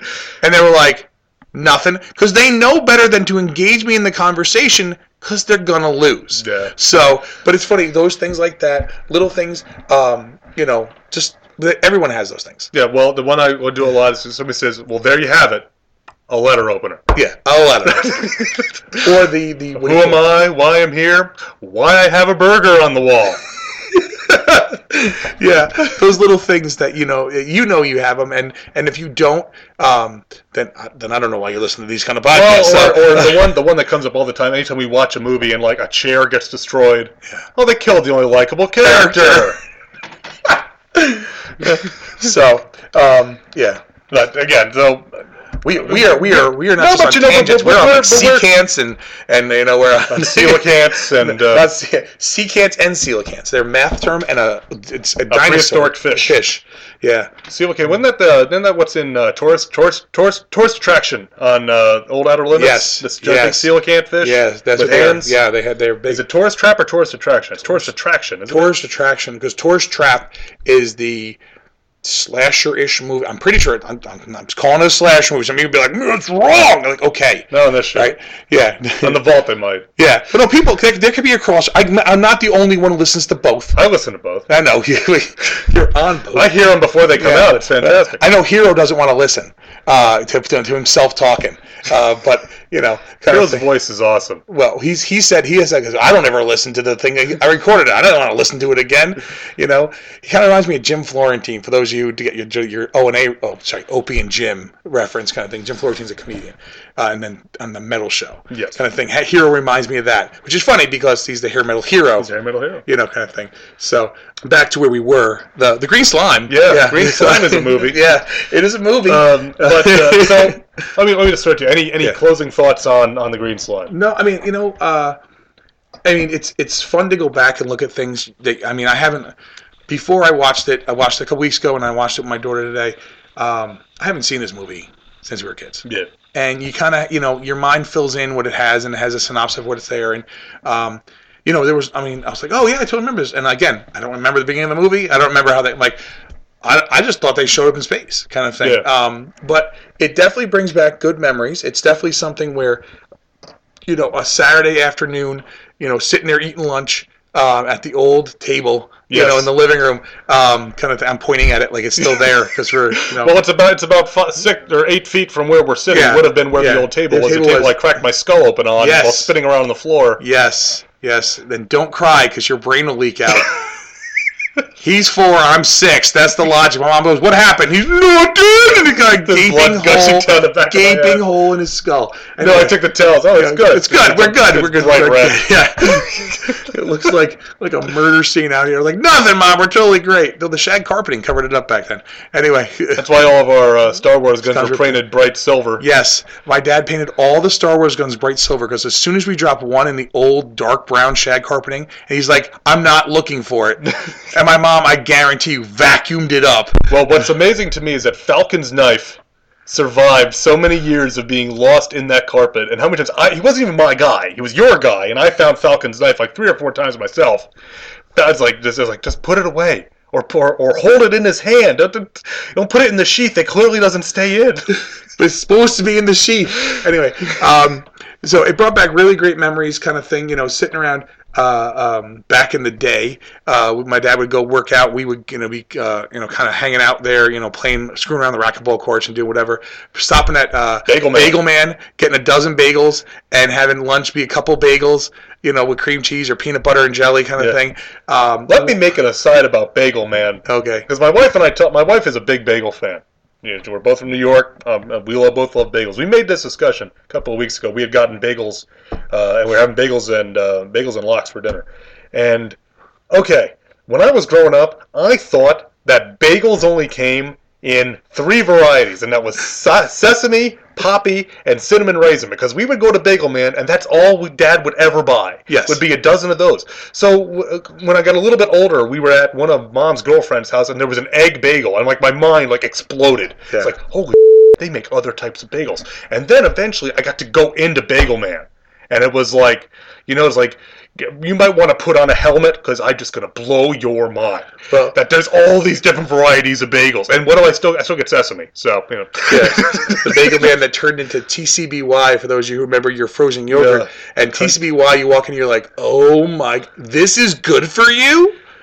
Like, oh yeah, yeah. Okay, uh, can you fill the cone up so heavy that I can't carry it out of here? and then turn it over into a cup. Yeah, and then, uh, you And know. you can put a couple of sprinkle eyeballs Yeah. on there too, like So- Cookie Puss would be in business. Oh my gosh, Cookie Puss does not even go to co- Tom Carvel here selling you Cookie Puss ice cream. so, um, Fudgy the Whale. Fudgy the Whale, you know. It's, it's Cookie O Puss for St. Patty's Day. See, those of you who don't remember those commercials didn't live in New York. Um, God. And they, they're on YouTube. I'm telling you right now, spend the 10 minutes, go look up all the, the old Tom Carvel commercials on YouTube. And Cookie Puss will haunt your Cook- nightmares. oh my God. Hello, I'm Carvel's Cookie Puss, Steve Peach, the celestial person. The new Carvel ice cream cake made fresh daily at your participating Carvel ice cream store. Now, for St. Patrick's Day, I'd like to introduce my friend, Cookie O Puss. My name is Cookie O Puss, the fresh Carvel ice cream cake. You can also be sending either of us to a friend by calling us toll-free number And we honor most major credit cards, too. Tanks and a grand date to you now. Because you'll realize that he had three molds, and he just turned the damn things around. Santa Claus and Fudgy the Whale were the same thing. Santa Claus was standing up, Fudgy the Whale was laying down. Cookie Puss and whatever else, and they only had those things, and that's what it was. And and you're like, who ate these things? They were amazing. My God, God. I I remember asking for years to get a cookie puss for my birthday. I don't think I ever did. No, we, we, used to get the what do you call? it? They would go to Carvel and they would get, the ice cream cake. the ice cream cake, and they would have them put the character on it. And my brother was a was you know, we both were Muppets fan, but Luke liked Animal, Animal. and he had an Animal cake. And to remember, I don't know if I had, did I have Gonzo. I or, think you had because I liked Gonzo because you know you know he, he's all he's cool. But I mean, there was a year it was Kermit. You like Fozzie Bear. Fozzie Bear, yeah. I mean, there was year, that's what we used to get because they would have those things, and all they were they were they were just the prefab put them on kind of thing.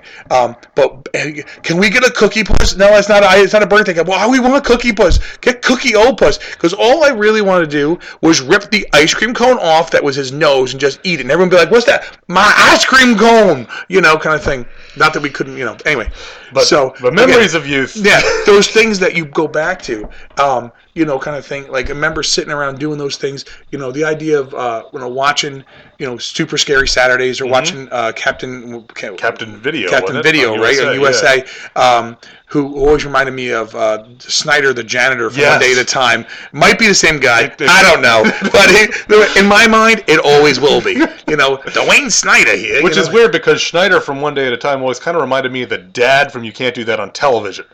Oh yeah, And who so- also was the cook and And everything the else. well, Barth the cook. Yeah, so Barth. things, so you know, it's like the things are starting to get a little weird when you start putting all that together, Right, like it's- a Steven Bochco shared universe of some kind, like Yeah. with Saint Elsewhere and uh, uh, Hill Street Blues, and it all takes place in the snow globe and all that. Yeah, it's like a Mobius strip of just you know Yeah, whatever. like like like uh, like Final uh, Final Justice, which is a Mobius strip of a movie. Yes, yeah, yes, it is. Um, but you know, you look back at those things, and it's those fun things, there's those memories you have as a kid, and part of what you know that is is that you kind of remember those good times, and not that my brother or I had really really horrible times as a child, uh, but you look at those things and you're like. Man, that helped form who I am. Yeah. And and you know, uh, obviously, uh, uh, my brother has gone, you know, is much more into uh, kaiju, daikaiju, all that stuff than I am because it's just what happens. Yeah. And and you know, but by the same token, you know, you look at, uh, you know, why why do we watch horror movies? Why why am I the guy who has seen every horror movie? Was like, well, have you seen this? Yes, you. And I have, and that's the problem. It's just because that's what I'm into. Mm-hmm. I'm not into westerns. I mean, don't get me wrong. I love Silverado. Silverado. I I love, love uh, The um, Wild Bunch. Oh, the Wild Bunch, my dad's favorite movie. That's not King Kong. Um, the Good, the Bad, and the Ugly, which I've watched actually seven times since Christmas because I was doing a, a, a three-piece kit for my As anyone dad. who follows you on Facebook is aware. Yes, anybody, yes, who is actually friends with me on, on Facebook would know the, the pictures of like Lee Van Cleef with no head, well, no, not no head, half a head because he had put his hat on and stuff like that. Um, you know, I mean, but I'm not into, I'm not into, I mean, I like comedies, but it's not like, doesn't rule my, I don't have to see every comedy. I don't have Yeah. to see every whatever. But it's hard pressed to do that. And I'll be honest with you, when when they announced uh, Pacific Rim, I mean, when that came out, I forgot when that came That out. was 2013. And I said to my, I said, we got to see this, Dad. Like this is coming. up. We got to go see this. And he's like, Yeah, and I want to see this movie. Now think of this. My, you know, with 30 years difference in age. I mean, we obviously have a lot of the same taste. You know, he was the one introducing stuff. We went to the theater opening weekend and saw Pacific Rim for Christ's sake. And this is two people who do not like people. Yeah. Okay, my dad nor I, we will go to the movie theater, and it's fine. There's not one word said once you get the preview started, right? But we don't like people in the theater. We don't like that stuff, and we go to the first show on Sunday morning because everyone's either in church or drunk, and you know, kind of thing. Perhaps both. Yeah. Or yes, uh, little. You know, This is, a, this is a highly Catholic area of the nation. Yes, it happens. um, but you know, you go see Pacific Rim, and when Godzilla came out, I said to my wife, "We got to see Godzilla. We've got to see it." And, and she's not a Dai Kaiju fan, but she's like, "Oh yeah," because as a kid, sh- her dad showed her Godzilla movies, Right. You know, kind of thing, and it was just something they did. I mean, like she used to watch pro wrestling. She's not a huge wrestling fan, but she likes pro wrestling. Why? Because she did it with her dad, Right. And it's those memories you have, and what forms what it is. And it's it's great to be able to share that with your kids. And if you don't have kids, you share it with somebody else, your nephew, your niece, Yeah. whoever. You know, don't just abduct a child that's wrong, um, kind of thing. Just You drive know, around with a. Yeah. Hey kids, I got I got monster movies and popcorn in my van. Don't do that. Don't do that. Um, It's like trying to give away Pokemon cards. Hey kids. yeah. Who wants Pokemon cards? Come on the van. Yeah, that's never going to end well. No. No, it's gonna end with you. It's like local man ruins Yeah. everything. Yeah, you're gonna have a new boyfriend named Bubba, and I'm guaranteeing you he's all out of jelly. So um, that's a Ron. That's a Ron White reference. You're gonna end up in an eight by eight cell with a roommate named Duke. Yeah, I'm gonna I'm gonna run out of jelly, you know, kind of thing. Um, so you know, as you look back at those things, it's important, dude. It's, it's important to do those things, and you know what? A lot of people kind of you know want to like uh, you know look down on stuff, and and good lord, people do. People will judge you and do whatever. F them, man. You know, do what you're into, you know, and and and enjoy it. Mm-hmm. There's nothing wrong with like you know, I sat down with my dog. Now, granted, didn't exactly eat the healthiest breakfast. It was uh, you know a couple pieces of pizza and a meatball wedge. But that's what I had for breakfast this morning. I'm on spring break. It happens. and my daughter's sitting there. She goes, "Daddy, can I have some?" Yes, you can. Why? Mommy's still asleep. Right? It's like six o'clock in the morning. My wife is still asleep. Like we can eat whatever we want. Cause just eat it over the yeah, sink. Yeah, no, just just make sure you don't tell mommy. Child sold me out in a heartbeat. Mommy, guess what we ate? I'm like, you are the worst accomplice ever. You, you got to know that's coming. though. Yeah, well, I know. So, but the thing is, you got to make those memories. My daughter looks forward to those times. She wants to get up early to be with daddy. Why? Because we're either gonna watch a movie, watch something she wants to do. We're gonna do something fun. We're gonna play. We're gonna play. Uh, you know, a game she wants to play. We're gonna go paint models. The four-year-old paints her own models, kind of thing. We want. She wants to do those things. Those are important. This is the kind of movie you can have a kid sit down and watch, make memories doing. Yeah. You know, kind of thing. And in the end of the day, like that's what's important. It's not important that that you know whatever you know. you- Well, I'm super cool to do whatever. I'm not. Yeah. you know. Th- This well, the thing about the Green Slime and about a lot of the films from this era, both um, domestic and international, uh, is that you know they, they have this certain earnestness about them. They don't they take themselves very seriously. Yep. And they exist in a space where, for a lot of people nowadays, it's they refuse to like things just to like them. Yeah. Things like this that are super serious, you have to like it in an ironic way. And this is a film I do not like in an ironic way. I genuinely like The Green Slime. I meant what I said before that I would rather watch The Green Slime than 2001: A Space Odyssey. Yes. I watched I've watched 2001: A Space Odyssey many times, both for film class and for um, you know different seminars about science fiction and depictions of the future. Green Slime to me is pound for pound more entertaining and more fun to watch. 2001 is a great film.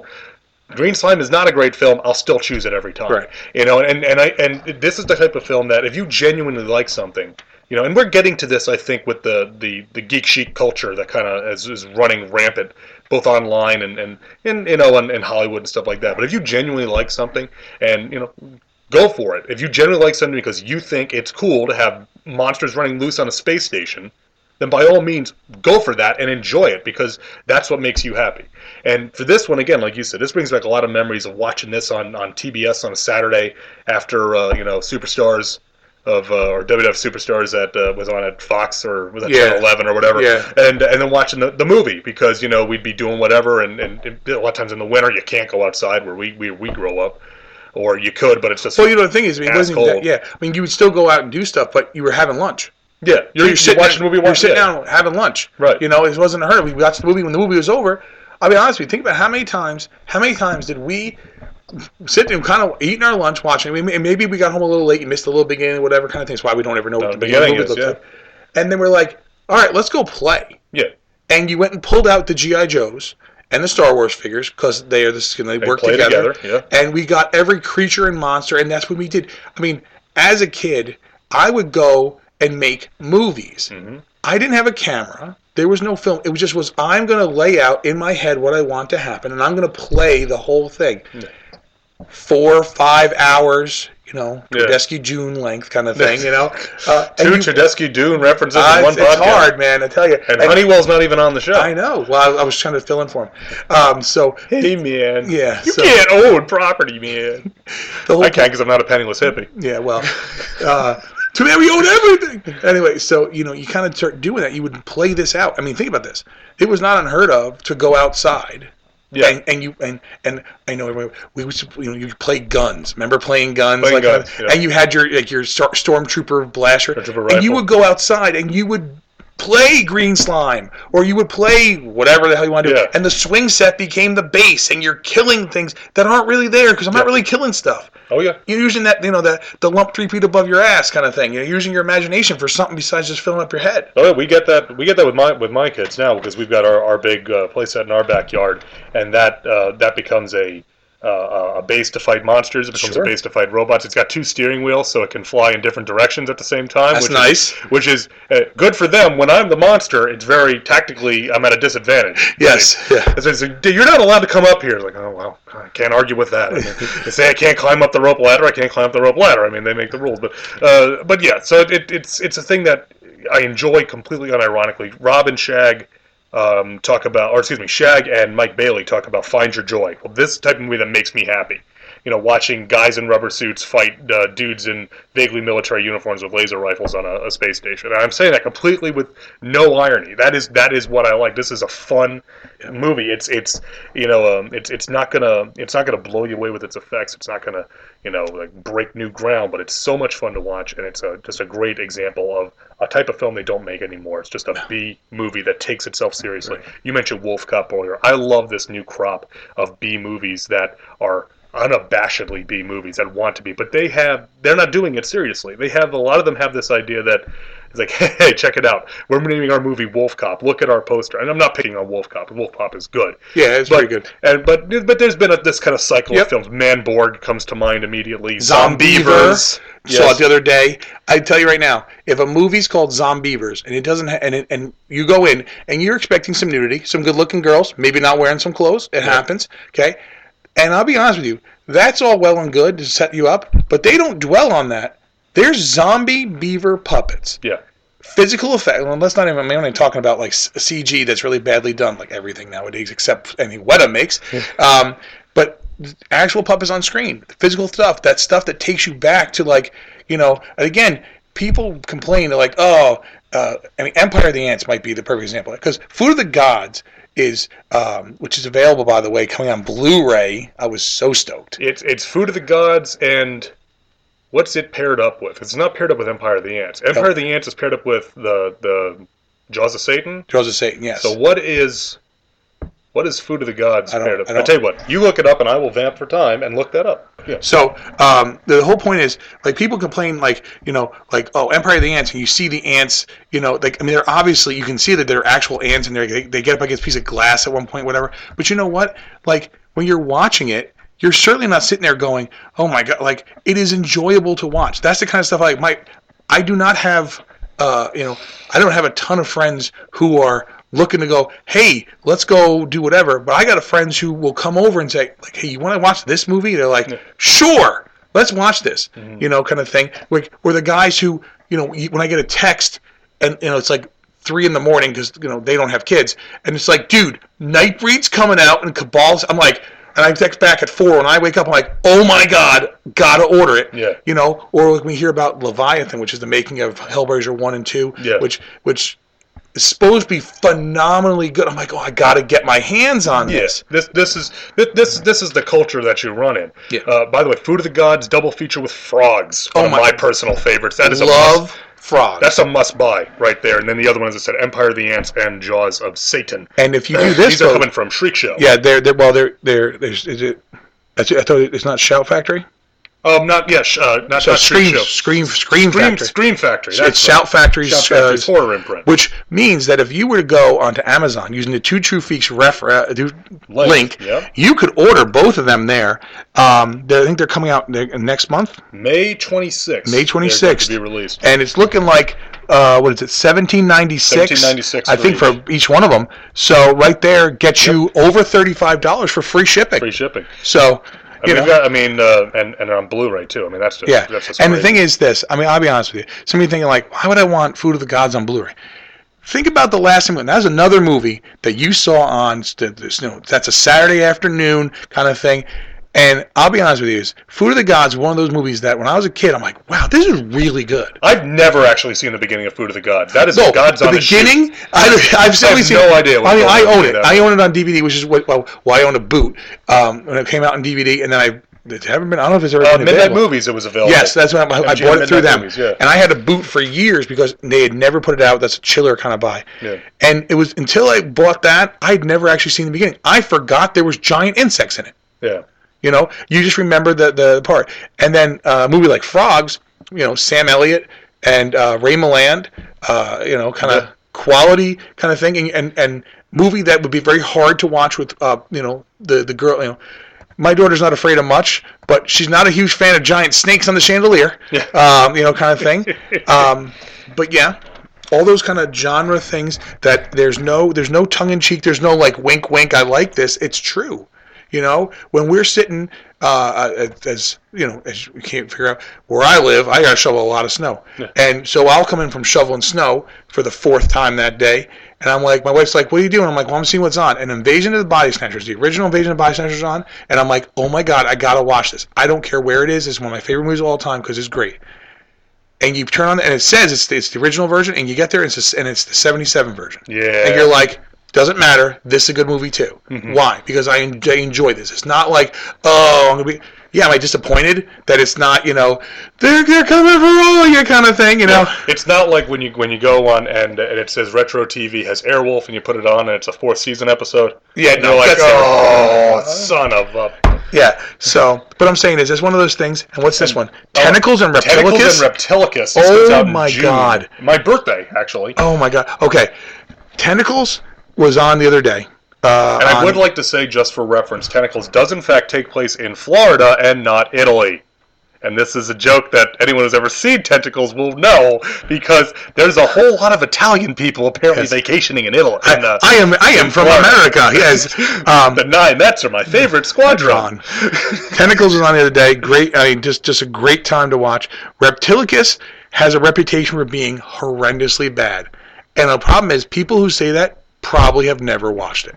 There are parts of Reptilicus that are are pretty horrendously bad, but overall, it's not a bad little movie And the, for what it is. here's here's what here's what the killer That'll is. be event eventually on Earth Destruction Directive. Yes. Reptilicus, you, you got to have the giant monster movie from Denmark. Yeah, and you, when you watch it, yeah, is it, is it cheesy at times? Yes. Is the like the things he's spitting look weird? Yes. But you know what? You can enjoy that. I look at it this way: a movie like, um, I mean, I mean, again, on here sometimes you mention Ray Harryhausen, who is a very major part of both our lives. Yep. Um, and having myself having met Mr. Harryhausen when he was alive um, was one of the just great. I mean, my dad got to talk to him for about an hour and a half because he managed to like go help him carry bags in from the car, and he's sitting there talking to his idol. Yeah. You know, my dad was just like, "This is the greatest time I've ever had." You know, just talk. I mean, if Mickey Mantle could have walked in and been alive Well, and yeah, sat no. down because he was dead at the time, and sat down and talked with him, my dad would have been like, "I could die, and this is it." Yeah. You know, um, when you watch those movies, you're looking at a different level of kind of you know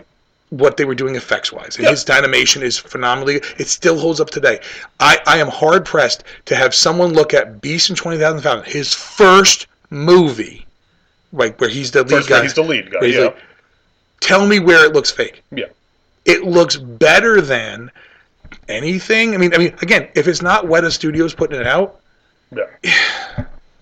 you know, I'm not, I'm not trying to be mean, but it's true. I mean, Weta does a different level, and you're like, how come they can do that and we can't? And I understand, you know, economy. Well, you know, it's, it's time and money is what yeah. it boils down I mean, to. but if you have, but if I have five years, and and that's uh that's uh, uh Hellboy. yeah. And then like the second Hellboy movie comes out, you're like, Wait, there's a long time between those, Uh, and there was, but it's really good because he took his time and he had to get the funny whatever, and it's just like uh, Planet of the Apes and then uh, Dawn of the Planet of the, Apes, Planet of the Apes, you know, yeah. right, kind of thing. You look at it, they took time, you know, and and some things take time, and you can enjoy stuff that is doesn't have to be ironically enjoyed. And we were talking about movies, and you're like, good lord, these two shut up. yeah, but you know what, though? I mean, if, if you're listening to Earth Destruction Directive, you have to expect a little bit of love for tentacles and reptilicus. Yes. So And also, um, two things you mentioned: uh, frogs. Well, again, one of my Oh my all-time God. favorites. Love I love frogs. Frogs is one of my favorite. Um, just uh, um, one of the probably my favorite Nature on the Loose movie of all time. Yeah. Uh, right up there with uh, you know some of the other classics of that, like Food of the Gods. I could fall into that. And, uh, Day of the Animals, just to see Mhm. Leslie Nielsen as a bad guy. Um, Long Weekend. Long Weekend. The original um, Long Weekend. What was that? What was that? Um, I just looked this one up. Oh, the Grizzly, Grizzly. which stars uh, the, the you know uh, what do you call uh, Jaeckel, the guy. yes, from, Richard Jaeckel. Yes, but as I was going to say, Frogs. Still one of the um, the uh, one of the women in Frogs is Joan Van Ark, who was also in The Last Dinosaur. Oh, which is yeah, you know. It's, uh, it's all it's all connected. I told you, dude. Is there's there's it's, you know there's all little webs going through, and Yeah. you know kind of thing. the uh, the uh, what, what was it? I couldn't. I was looking this one up the other day, and the Savage Beast. Oh yeah, which I don't think has ever been released No. on, in English in the in on DVD. I don't have it, so I, it was on VHS because, well, at one point it must have been on VHS because you to. remember you had a rip of Alligator from VHS and there was a commercial Oh for God, the Savage yes, Beast yes. on that tape. So Yeah. there must be a VHS of Savage Beast. So the, the somewhere. alligator rip was definitely taken from the alligator VHS because you could tell because whatever because when alligator came out Yeah. and they dumped it unceremoniously on 4.99 and what what You people want to talk about a, an underrated People giant monster right movie. past it, Alligator is it, man. Yeah. Alligator, I mean, is you want to talk about again? Talk Alligator. That's the one where the, where the guy gets knocked through the wedding cake, right? And it's like that's what people remember. It's like Yeah. you want to talk about a, a, a creepy, scary movie Yeah. that has some bits in it that are absolutely hilarious. Yeah. Alligator is it. Yeah. That is a great damn movie. So I mean, so I'm thinking if, if, if it was the rip because it had to be the rip before the original came Yeah. out, had to be from the VHS because I don't remember even having a laser disc. Um, and the quality definitely was that VHS. It was level. VHS quality, yeah. Yeah. But You the sa- but doing a Nature Gone Mad movie, Savage Beast. For those who may not know, it's an Italian film shot in Germany. It's an Ger- Italian German, so shot in Munich, I think, because they have the big Sure. zoo Yeah, out there, yeah. and it's about where what is it? It's like L- like heroin or LSD gets into the Yes, water supply, it's and they and it gets into the the water supply at the zoo, and all the animals go, for lack of a better term, bananas. Yeah. And so it's got like the the you know. Uh, the elephant crushes a, a woman and they get mauled by the, the big cat. There's like a, a leopard on the subway train and, Oh God, and the cheetah chasing the cars down. I remember that. The problem is that trailer. I mean, you're watching it going, "Well, I'd like to see this movie," but I don't ever remember. I've never seen never it. seen it. I, I mean, I think it's on YouTube in Italian, but without subs. that's good. You get the get the gist of it. Yeah, just kind of thumb it. It's like the time I watched The Horse Whisperer without any sound on the train. Yeah, Yeah, I got the gist of it. There was a horse, there was whispering, there was a widow. It was a Yeah. Robert Redford. You know, it wasn't Bridges of Madison County, but whatever. What is Yeah, Bridges of that's right. County? What is it? No, seriously, I've never seen it. No, sorry. But in any event, no. But as far as the green slime, you know, this is one. Like I said, you owe it. I think if you're if you're listening to this show, this is one that fans of first off, Daikaiju and Man in Suit Suitmation Sure. fans would enjoy. It's just it's an enjoyable film. But even taken, if you're just a guy that you like sci-fi, old school stuff, what I would call Showa era stuff. This Yeah. is technically a Showa era film. You know, it, it- it's fun, and it, you throw it on, and you just have a blast watching it because it, it doesn't aspire to be anything other than entertainment, and it is entertaining for the 90 minutes that it exists on this world. It spools itself out without pretense or uh, without uh, you know goals of uh, of being the you know a motion picture event. It spools itself out to be entertaining and fun and a monster romp, and that is what it is. yeah, I mean, it's, it's truly a B Yeah. kind of movie. And and but it but it you know it it, it what what is uh, you know Shakespeare talks about that we, we all spend our time thrashing about on the stage and that's what it does and it, it uses it sells its time dearly and, Yeah. uh, and and and it's memorable. God damn it if we don't you won't remember this film after you see it. I, I think of it like this, and I, and and I think this kind of puts a kind of a finer point of nowadays. Um, the oh good lord, had to be it was a couple of years ago. Uh, Robert Downey Jr. got up on stage at the Academy Awards to present, and he said, "I'm not in any of these movies they're talking about tonight. I'm in movies that make lots of money." and and I'll be honest with you, and and I totally get that Avengers and all those movies are all A movies. They put lots of money behind them, but aren't they really the the nowadays B movie? And I'm not saying you can't put money behind it and make it an A picture, but they're superhero They're genre movies. movies. They're genre stuff. Right. Like genre movies were always the B picture. Like it was, it was, it was the the gangster movies. It was the westerns. Westerns. It was the, the the you know the horror movies. I mean the the sci- the sci-fi cheapies. It was all those things were the B's because you had to have something that played. I mean, if you went to the drive-in, Yeah. you had to see two movies. Mm-hmm. You know, kind of thing. I mean, it, you know, the reason why I was a teenage werewolf and I was a teenage Frankenstein exists because they needed to make movies, and those are things at what they run like seventy something minutes a 75 piece. minutes or so, yeah. They, they weren't trying to like be amazing. This is another movie. It's, it's a B. I understand that it's a B movie, but it doesn't mean you can't enjoy that. And let's be honest here. For every amazing movie that wins the Academy Award for Best Picture, and you snore through it Yes. Because some guy liked it and they put it on, that's fine. you are allowed to have your opinion, and that's I think part of the problem is you have an opinion, I have an opinion. We don't always agree. I know it sounds like we do, but we don't always agree. Yep. And part of the problem is, you know, we we're, we're okay with not agreeing. We, I don't have to agree with them. You don't have to agree with me. It's fine. And we can still enjoy what we enjoy, and that doesn't have to be a problem. You know, I'll be honest with you. 2001: A Space Odyssey. I have never seen it all the way through because I fall asleep Yeah. constantly. And I'm like, I mean, once we get past, you know, the the you know, Also sprach Zarathustra, and I'm like, well, Ric Flair, uh, no, okay, so It is funny back in the day when 2001 would be on TBS. It's like, maybe you never know. Could be Ric Flair. could be could be a quick, could be like a nice video they're doing to get Ric Flair out here. Maybe the Horsemen are coming, you know, styling and profiling. It's a flair for the old. Gonna ride Space Mountain all night long. Um, but so I'm saying is, you know, you can do that stuff. I mean, it doesn't have to be that. And I think part of the issue comes up when you look at, you know, sci-fi movies, especially. There is sci-fi that is up here, up high. There's sci-fi that's capital I important. Yeah, and then there's sci-fi that's just, hey, let's have a good time.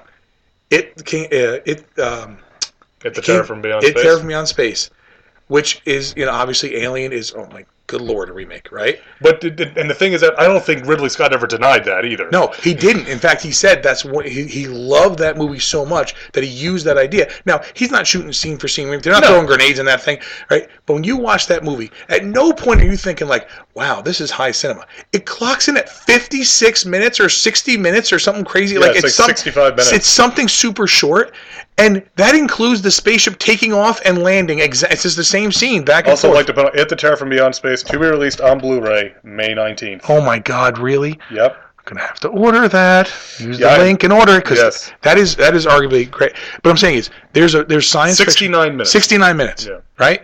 Seriously. 69 minutes. Like If you can't spare 70 minutes, yeah, if you don't have 70 that, minutes that's and that factoring includes into you know, turning walking to and yeah. from, and you're like walking over. Oh my God. That's why you have the kid doing. Yeah, well, so what I'm saying is you can enjoy that B kind of movie, and that's Yeah. what they were. And it's part of it's part of what it is. I mean, think about it. Godzilla movies, when they were brought here, they weren't run as A pictures. No, they were run as Bs. Bs, yeah. And and then they ran them in grindhouses. Yep. I mean, they ran them in the grindhouses along with all the porn and all the exploitation and all that stuff like that. They ran those things, Yeah. and people went to see them. People took their lives in their hand with the junkie next to them, making that the seat that then they, into his entire hotel room. Right, everything happening there, um, and you went to it because you want to see this. Yeah. You know, and, and that's part of the whole thing, and and I understand the the the, and the harkening back to the day and looking back at whatever, but you know, you got to enjoy what you enjoy, Yeah. and this a is the kind of stuff that's enjoyable. You know that that that's been kind of the uh, the theme for a lot of the uh, not only Two True Freaks but a lot of our associated shows and friends of the show is to find your joy, like uh, uh, Mike and Shag uh, had said, and it's and it and it holds true. If you enjoy something, you know, by all you know, go for it, enjoy it all out. You know, you don't have to like the new thing. If the new thing isn't to your taste, then don't spend money on it. You know, we we we've rattled off a list of movies that are amazing old movies that are coming out on Blu-ray. Mhm. You know, it's like, uh, I, I, I mean, first off, the black and white films on Blu-ray No, they're amazing. are just amazing. Amazing. So that that that in and of itself, I mean, as it was, that when jumping from VHS to DVD on the black and white films was a revelation. But to Yeah. put them on the Blu-ray for some of them is, is even beyond. But be that as it may, you enjoy what you like. And this is this is a film. Like I said, The Green Slime is one that I will always enjoy watching. And uh, you know, it, it's it's one that'll always it's always going to stick with me just for the memories I have of watching it and the memories of the film itself. You know, the sound effects, the uh, you know the the, the, the models, all the uh, the mega macho stuff. Watching this one um, on TNT on Monster Vision late night when I was Oh. older, when I was in high school, where they'd show Joe Bob Ro- Briggs and well, Joe Bob Briggs, but they'd show Rodan and then the Green Slime and then episodes of Ultra Seven for Oh. like three hours with Ultra Seven episodes, the dubbed Ultra Seven. Yeah. So you know, this just brings back a lot of great ones for me. So, like I said, uh, I this film gets my highest recommendation. It's, it's just a ton of fun and just a classic of the, uh, you know, the the, the genre. And it's it's really and it's one of those films that it's it's both Japanese and American. It's Yes. very much an American film, but with such a huge Japanese influence from doing the effects and all that. Yeah. Uh, so yeah, I totally recommend this. Like we mentioned a few times, go hit the Amazon.com link on TwoTrueFreaks.com. Pick this up from um, Warner Archive, the the print on demand service, and add it. You will not regret it. Um, so um, just about done here, Jay. Let um, why don't you tell the people where, if you want, they can find you on the internet. I know you don't have a you don't have a show of your own, but No, not yet or anything. So, um, I'm on. I'm obviously, uh, you know, friends with Two True Freaks on the, uh, uh, you know, Facebook. Um, you will, you know, um, sometimes see me posting on there. Anytime I, I'll give feedback on there and stuff like that. Sometimes you'll see me posting uh, pictures that might, you know, stir up a little bit. People got very angry that I posted a a, a picture from Walmart because it was. King Kong, King Kong versus Godzilla. They were like, King, they got King Kong's not great, and someone's like, "Man, and it's from Walmart." And I'm like, "It was six dollars." And I'm like, "Oh, you know, kind of thing." yeah, Um, I pay six dollars for any of those. yeah, and each one of them is worth six dollars. So um, obviously, um, I'm on Instagram, uh, Jason Jaconetti, uh, and and you know it's all pictures of me, my models. There's not, you know, you're not going to find much of, uh, you know, kind of thing. Well, pictures of models, and when you take pictures of the meals you eat with like an artificial like light filter on it, right? Well, I'll be very honest with you. If I take a picture of something I'm eating, it is usually because like three hamburgers.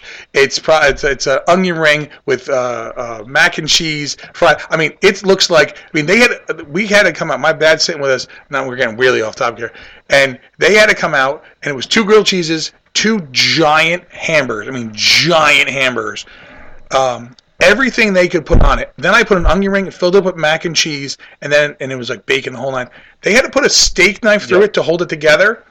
I picked it up and took it. The the owner had to take a picture and he put it out on his Facebook and, and it was for Instagram and stuff. And people who actually knew at the bar took pictures of it and started sending it around to people going, Who could this be? I post a picture, go, guess what I just ate? Yeah. And I don't post that often, but when I do, it's usually impressive. Yep. Um, well, that's like me. Your arteries harden. Yeah, that's like me and the mega burrito. Oh my uh, God. Papa's and Beer Mega Burrito, which I've eaten twice. I actually have an animated GIF of me eating it the first time, where you see it getting smaller and smaller on the plate. Yeah. And uh, and what's funny is I, ha- I ate it twice, and I realized after the fact that I was wearing the same shirt. Because uh, the same, we went, we went at lunch at one time and after work on the other, so I'm wearing the same shirt. It's like, oh Jesus Christ, I can't wear that blue shirt again if we do this a third time. No, you should. Should it's a That's what makes shirt. it. Yeah. That's what makes it because because uh, I think that shirt may have been retired and is now a rag in my garage at this point because it was pull it out. Yeah, it's covered in like uh, like uh, the paint I was stripping off the HVAC unit. Yeah. All I know is what do you call? We uh, came across this. It was a guy who, uh, a teacher who retired, not not in my district, um, for 35 straight years has worn the exact same outfit in every one of the pictures, and he like just, and and I said this can't be ri- right. And and being friends with the yearbook editor, he goes no, and he brought it up, and it's every one of his pictures in a row, and it's the exact same outfit. Yeah. And I was like, That's oh my god, outfit. yeah, th- right. That must have been his dress-up outfit when he was younger, and he's like, I'm just gonna stick with it. Because I'll be honest with you, you get to a point where so you, you get off the, you're on the fashion highway. You're like, Yeah. you know what, this exit looks good. I'm staying here. staying here. Like I, I wish I was joking. I the picture on my license is when I was 16 years old. I'm going to be 37 in a few months. they have never asked me to change it. Why? And not that I'm not a big fat ass, but what I'm saying is they look at me, they go, "Huh, shaved head, goatee, same look." I don't ever have to change it No. right? Mm. They're like, you still look like this. I go, yes, yes, I do. Yeah. Well, in South Carolina, they, they now they do it. They give you ten years on it. It's like I hope I I hope I look a little different in ten years, but then again, I don't know. Yeah. But uh, so. Uh, yeah, so like I said, check uh, check Jay out on uh, on Facebook, Jason Jaconetti. Lots of cool pictures of all the models he's working on, which is way way beyond my skill as a modeler. So that's a lot really cool stuff to check out. And um, and again, so that that'd be where you want to go. So Jay, I want to thank you for coming on. Well, thank you for having and, me. uh, this is by far the longest Gaiden episode. Sorry. that's cool. No, that's perfectly fine. Um, you know that it's my show, and do whatever format I want because I'm in charge. Yeah. Well, the problem is you have a teacher on, and I'm used to being in front of the room and doing it, and I'm gonna. I have all kinds of stuff, and Yeah, the, the the PowerPoint slides were a bit much when I told you Yes. that this was not a video podcast. and uh, don't worry, there's a handout later in the test. So yeah, the te- I'll put the test in the show notes. it, it'll be Scantron. You have to do a number two pencil through the internet. Yeah. Well, I'll tell you right now, you better not use number 2.5. F's the whole thing up. You want to? That, that was something we used to do. Maybe we get to number three pencils and yes. them out. Yes. Like I don't know. I, my my students were freaked out. I handed out because it wasn't they were number they were, they were actually 2.5. 2.5, yeah. It's what Ticonderoga puts out, what we we get for school, and they're Yeah. somehow I don't know why they're cheaper, but they are, and and they they still work. They still put. I'm not spreading fake rumors. I'm not trying to say Well, King may- Kong maybe, won. well, maybe it's just an integer thing. Two, you know, round two and a half. It's an well, integer of up to two, three, but still. Um, anyway, but you know we Was it two plus two equals five for exceptionally large values Yes, of two? exactly. um, but my students started freaking out. They go, "Mr. J, it's not going to work." And I said, "It'll be fine. Trust me." They're like, "But what if I get a zero in the whole thing?" I said, "Well, that might reflect on your math skills and not necessarily your scantron." Kids were freaking out. Some of my other kids were like, "Well, Mr. J said it's okay. He's been right every other time so far." Yeah. You know, even if they had to go look up who Beyonce was, uh, what happened, who Beck was, they didn't know that. You know, kind of thing. It's because of her artistry. Yeah. Well, because of her artistry. 37 people worked on it. 37 people wrote songs for the album. None of them are her. Yeah. Yeah. And how many wrote songs for Beck? One. Beck. But, but Beck Beck played 37 instruments this, by himself, This, is not long play. including a, a vuvuzela, I think, at one point. Vuvuzela. you ever play Vuvuzela Hero in the PlayStation? Uh. I don't know. I think we had to retire. I, I'm no good at Guitar Hero. I certainly am not good at like whatever the band one was. Rock band. Yeah, I was pretty good at DJ Hero until my wife played, and my wife, who is so not a DJ, SM oaked my ass so bad we have never played it again. Yeah. What happened to the It Broke? Yeah, she's like she was she was pregnant with my daughter, and she's like, let's play this, and she she I don't, I don't remember what the, the song was. It, was. it had to be an Eminem song. 'cause That's all she'll ever do. 'cause She loves Eminem. She did it. She was playing one game. It's like 27 minutes. The song went on. I'm like, are you joking? She goes, she broke every record in the game. I'm like, I'm not playing this anymore. Yeah. I'm like, let's play Madden, because then I have a shot. what do the buttons do? You figure it out yourself. You know. Spin move, spin move, spin move, spin She's move. spinning around in a circle. It's the worst. Anyway. Yeah, but so like I said, check Jay out on Facebook, and uh, um, I'm not sure what's coming up next because it's a Gaiden, but come back next time. We're gonna have something with giant monsters in it, and until that time, thanks for listening, and keep them stomping. into all that we've done? Is it just something in your head?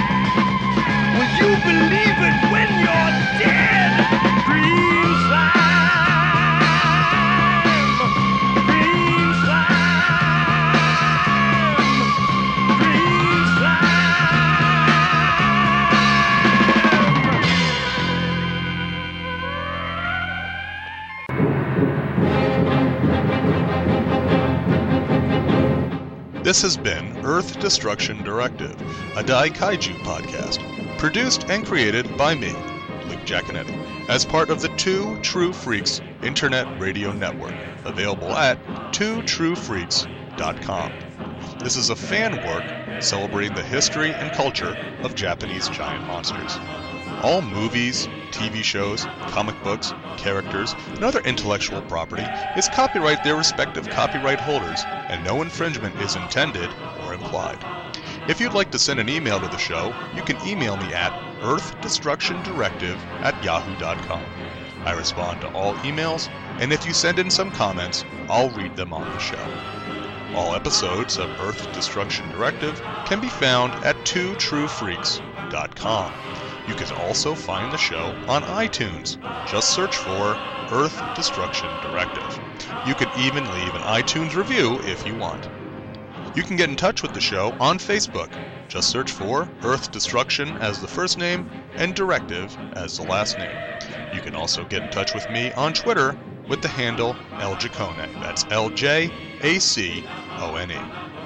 And if you want to buy something discussed on the show, head on over to twotruefreaks.com and click on the amazon.com link on the front page.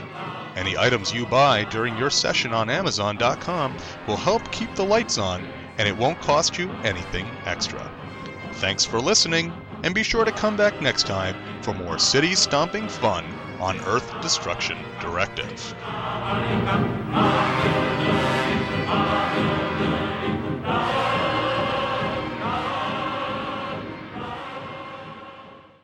Well, it's big and terrible. More frightening than I ever thought possible.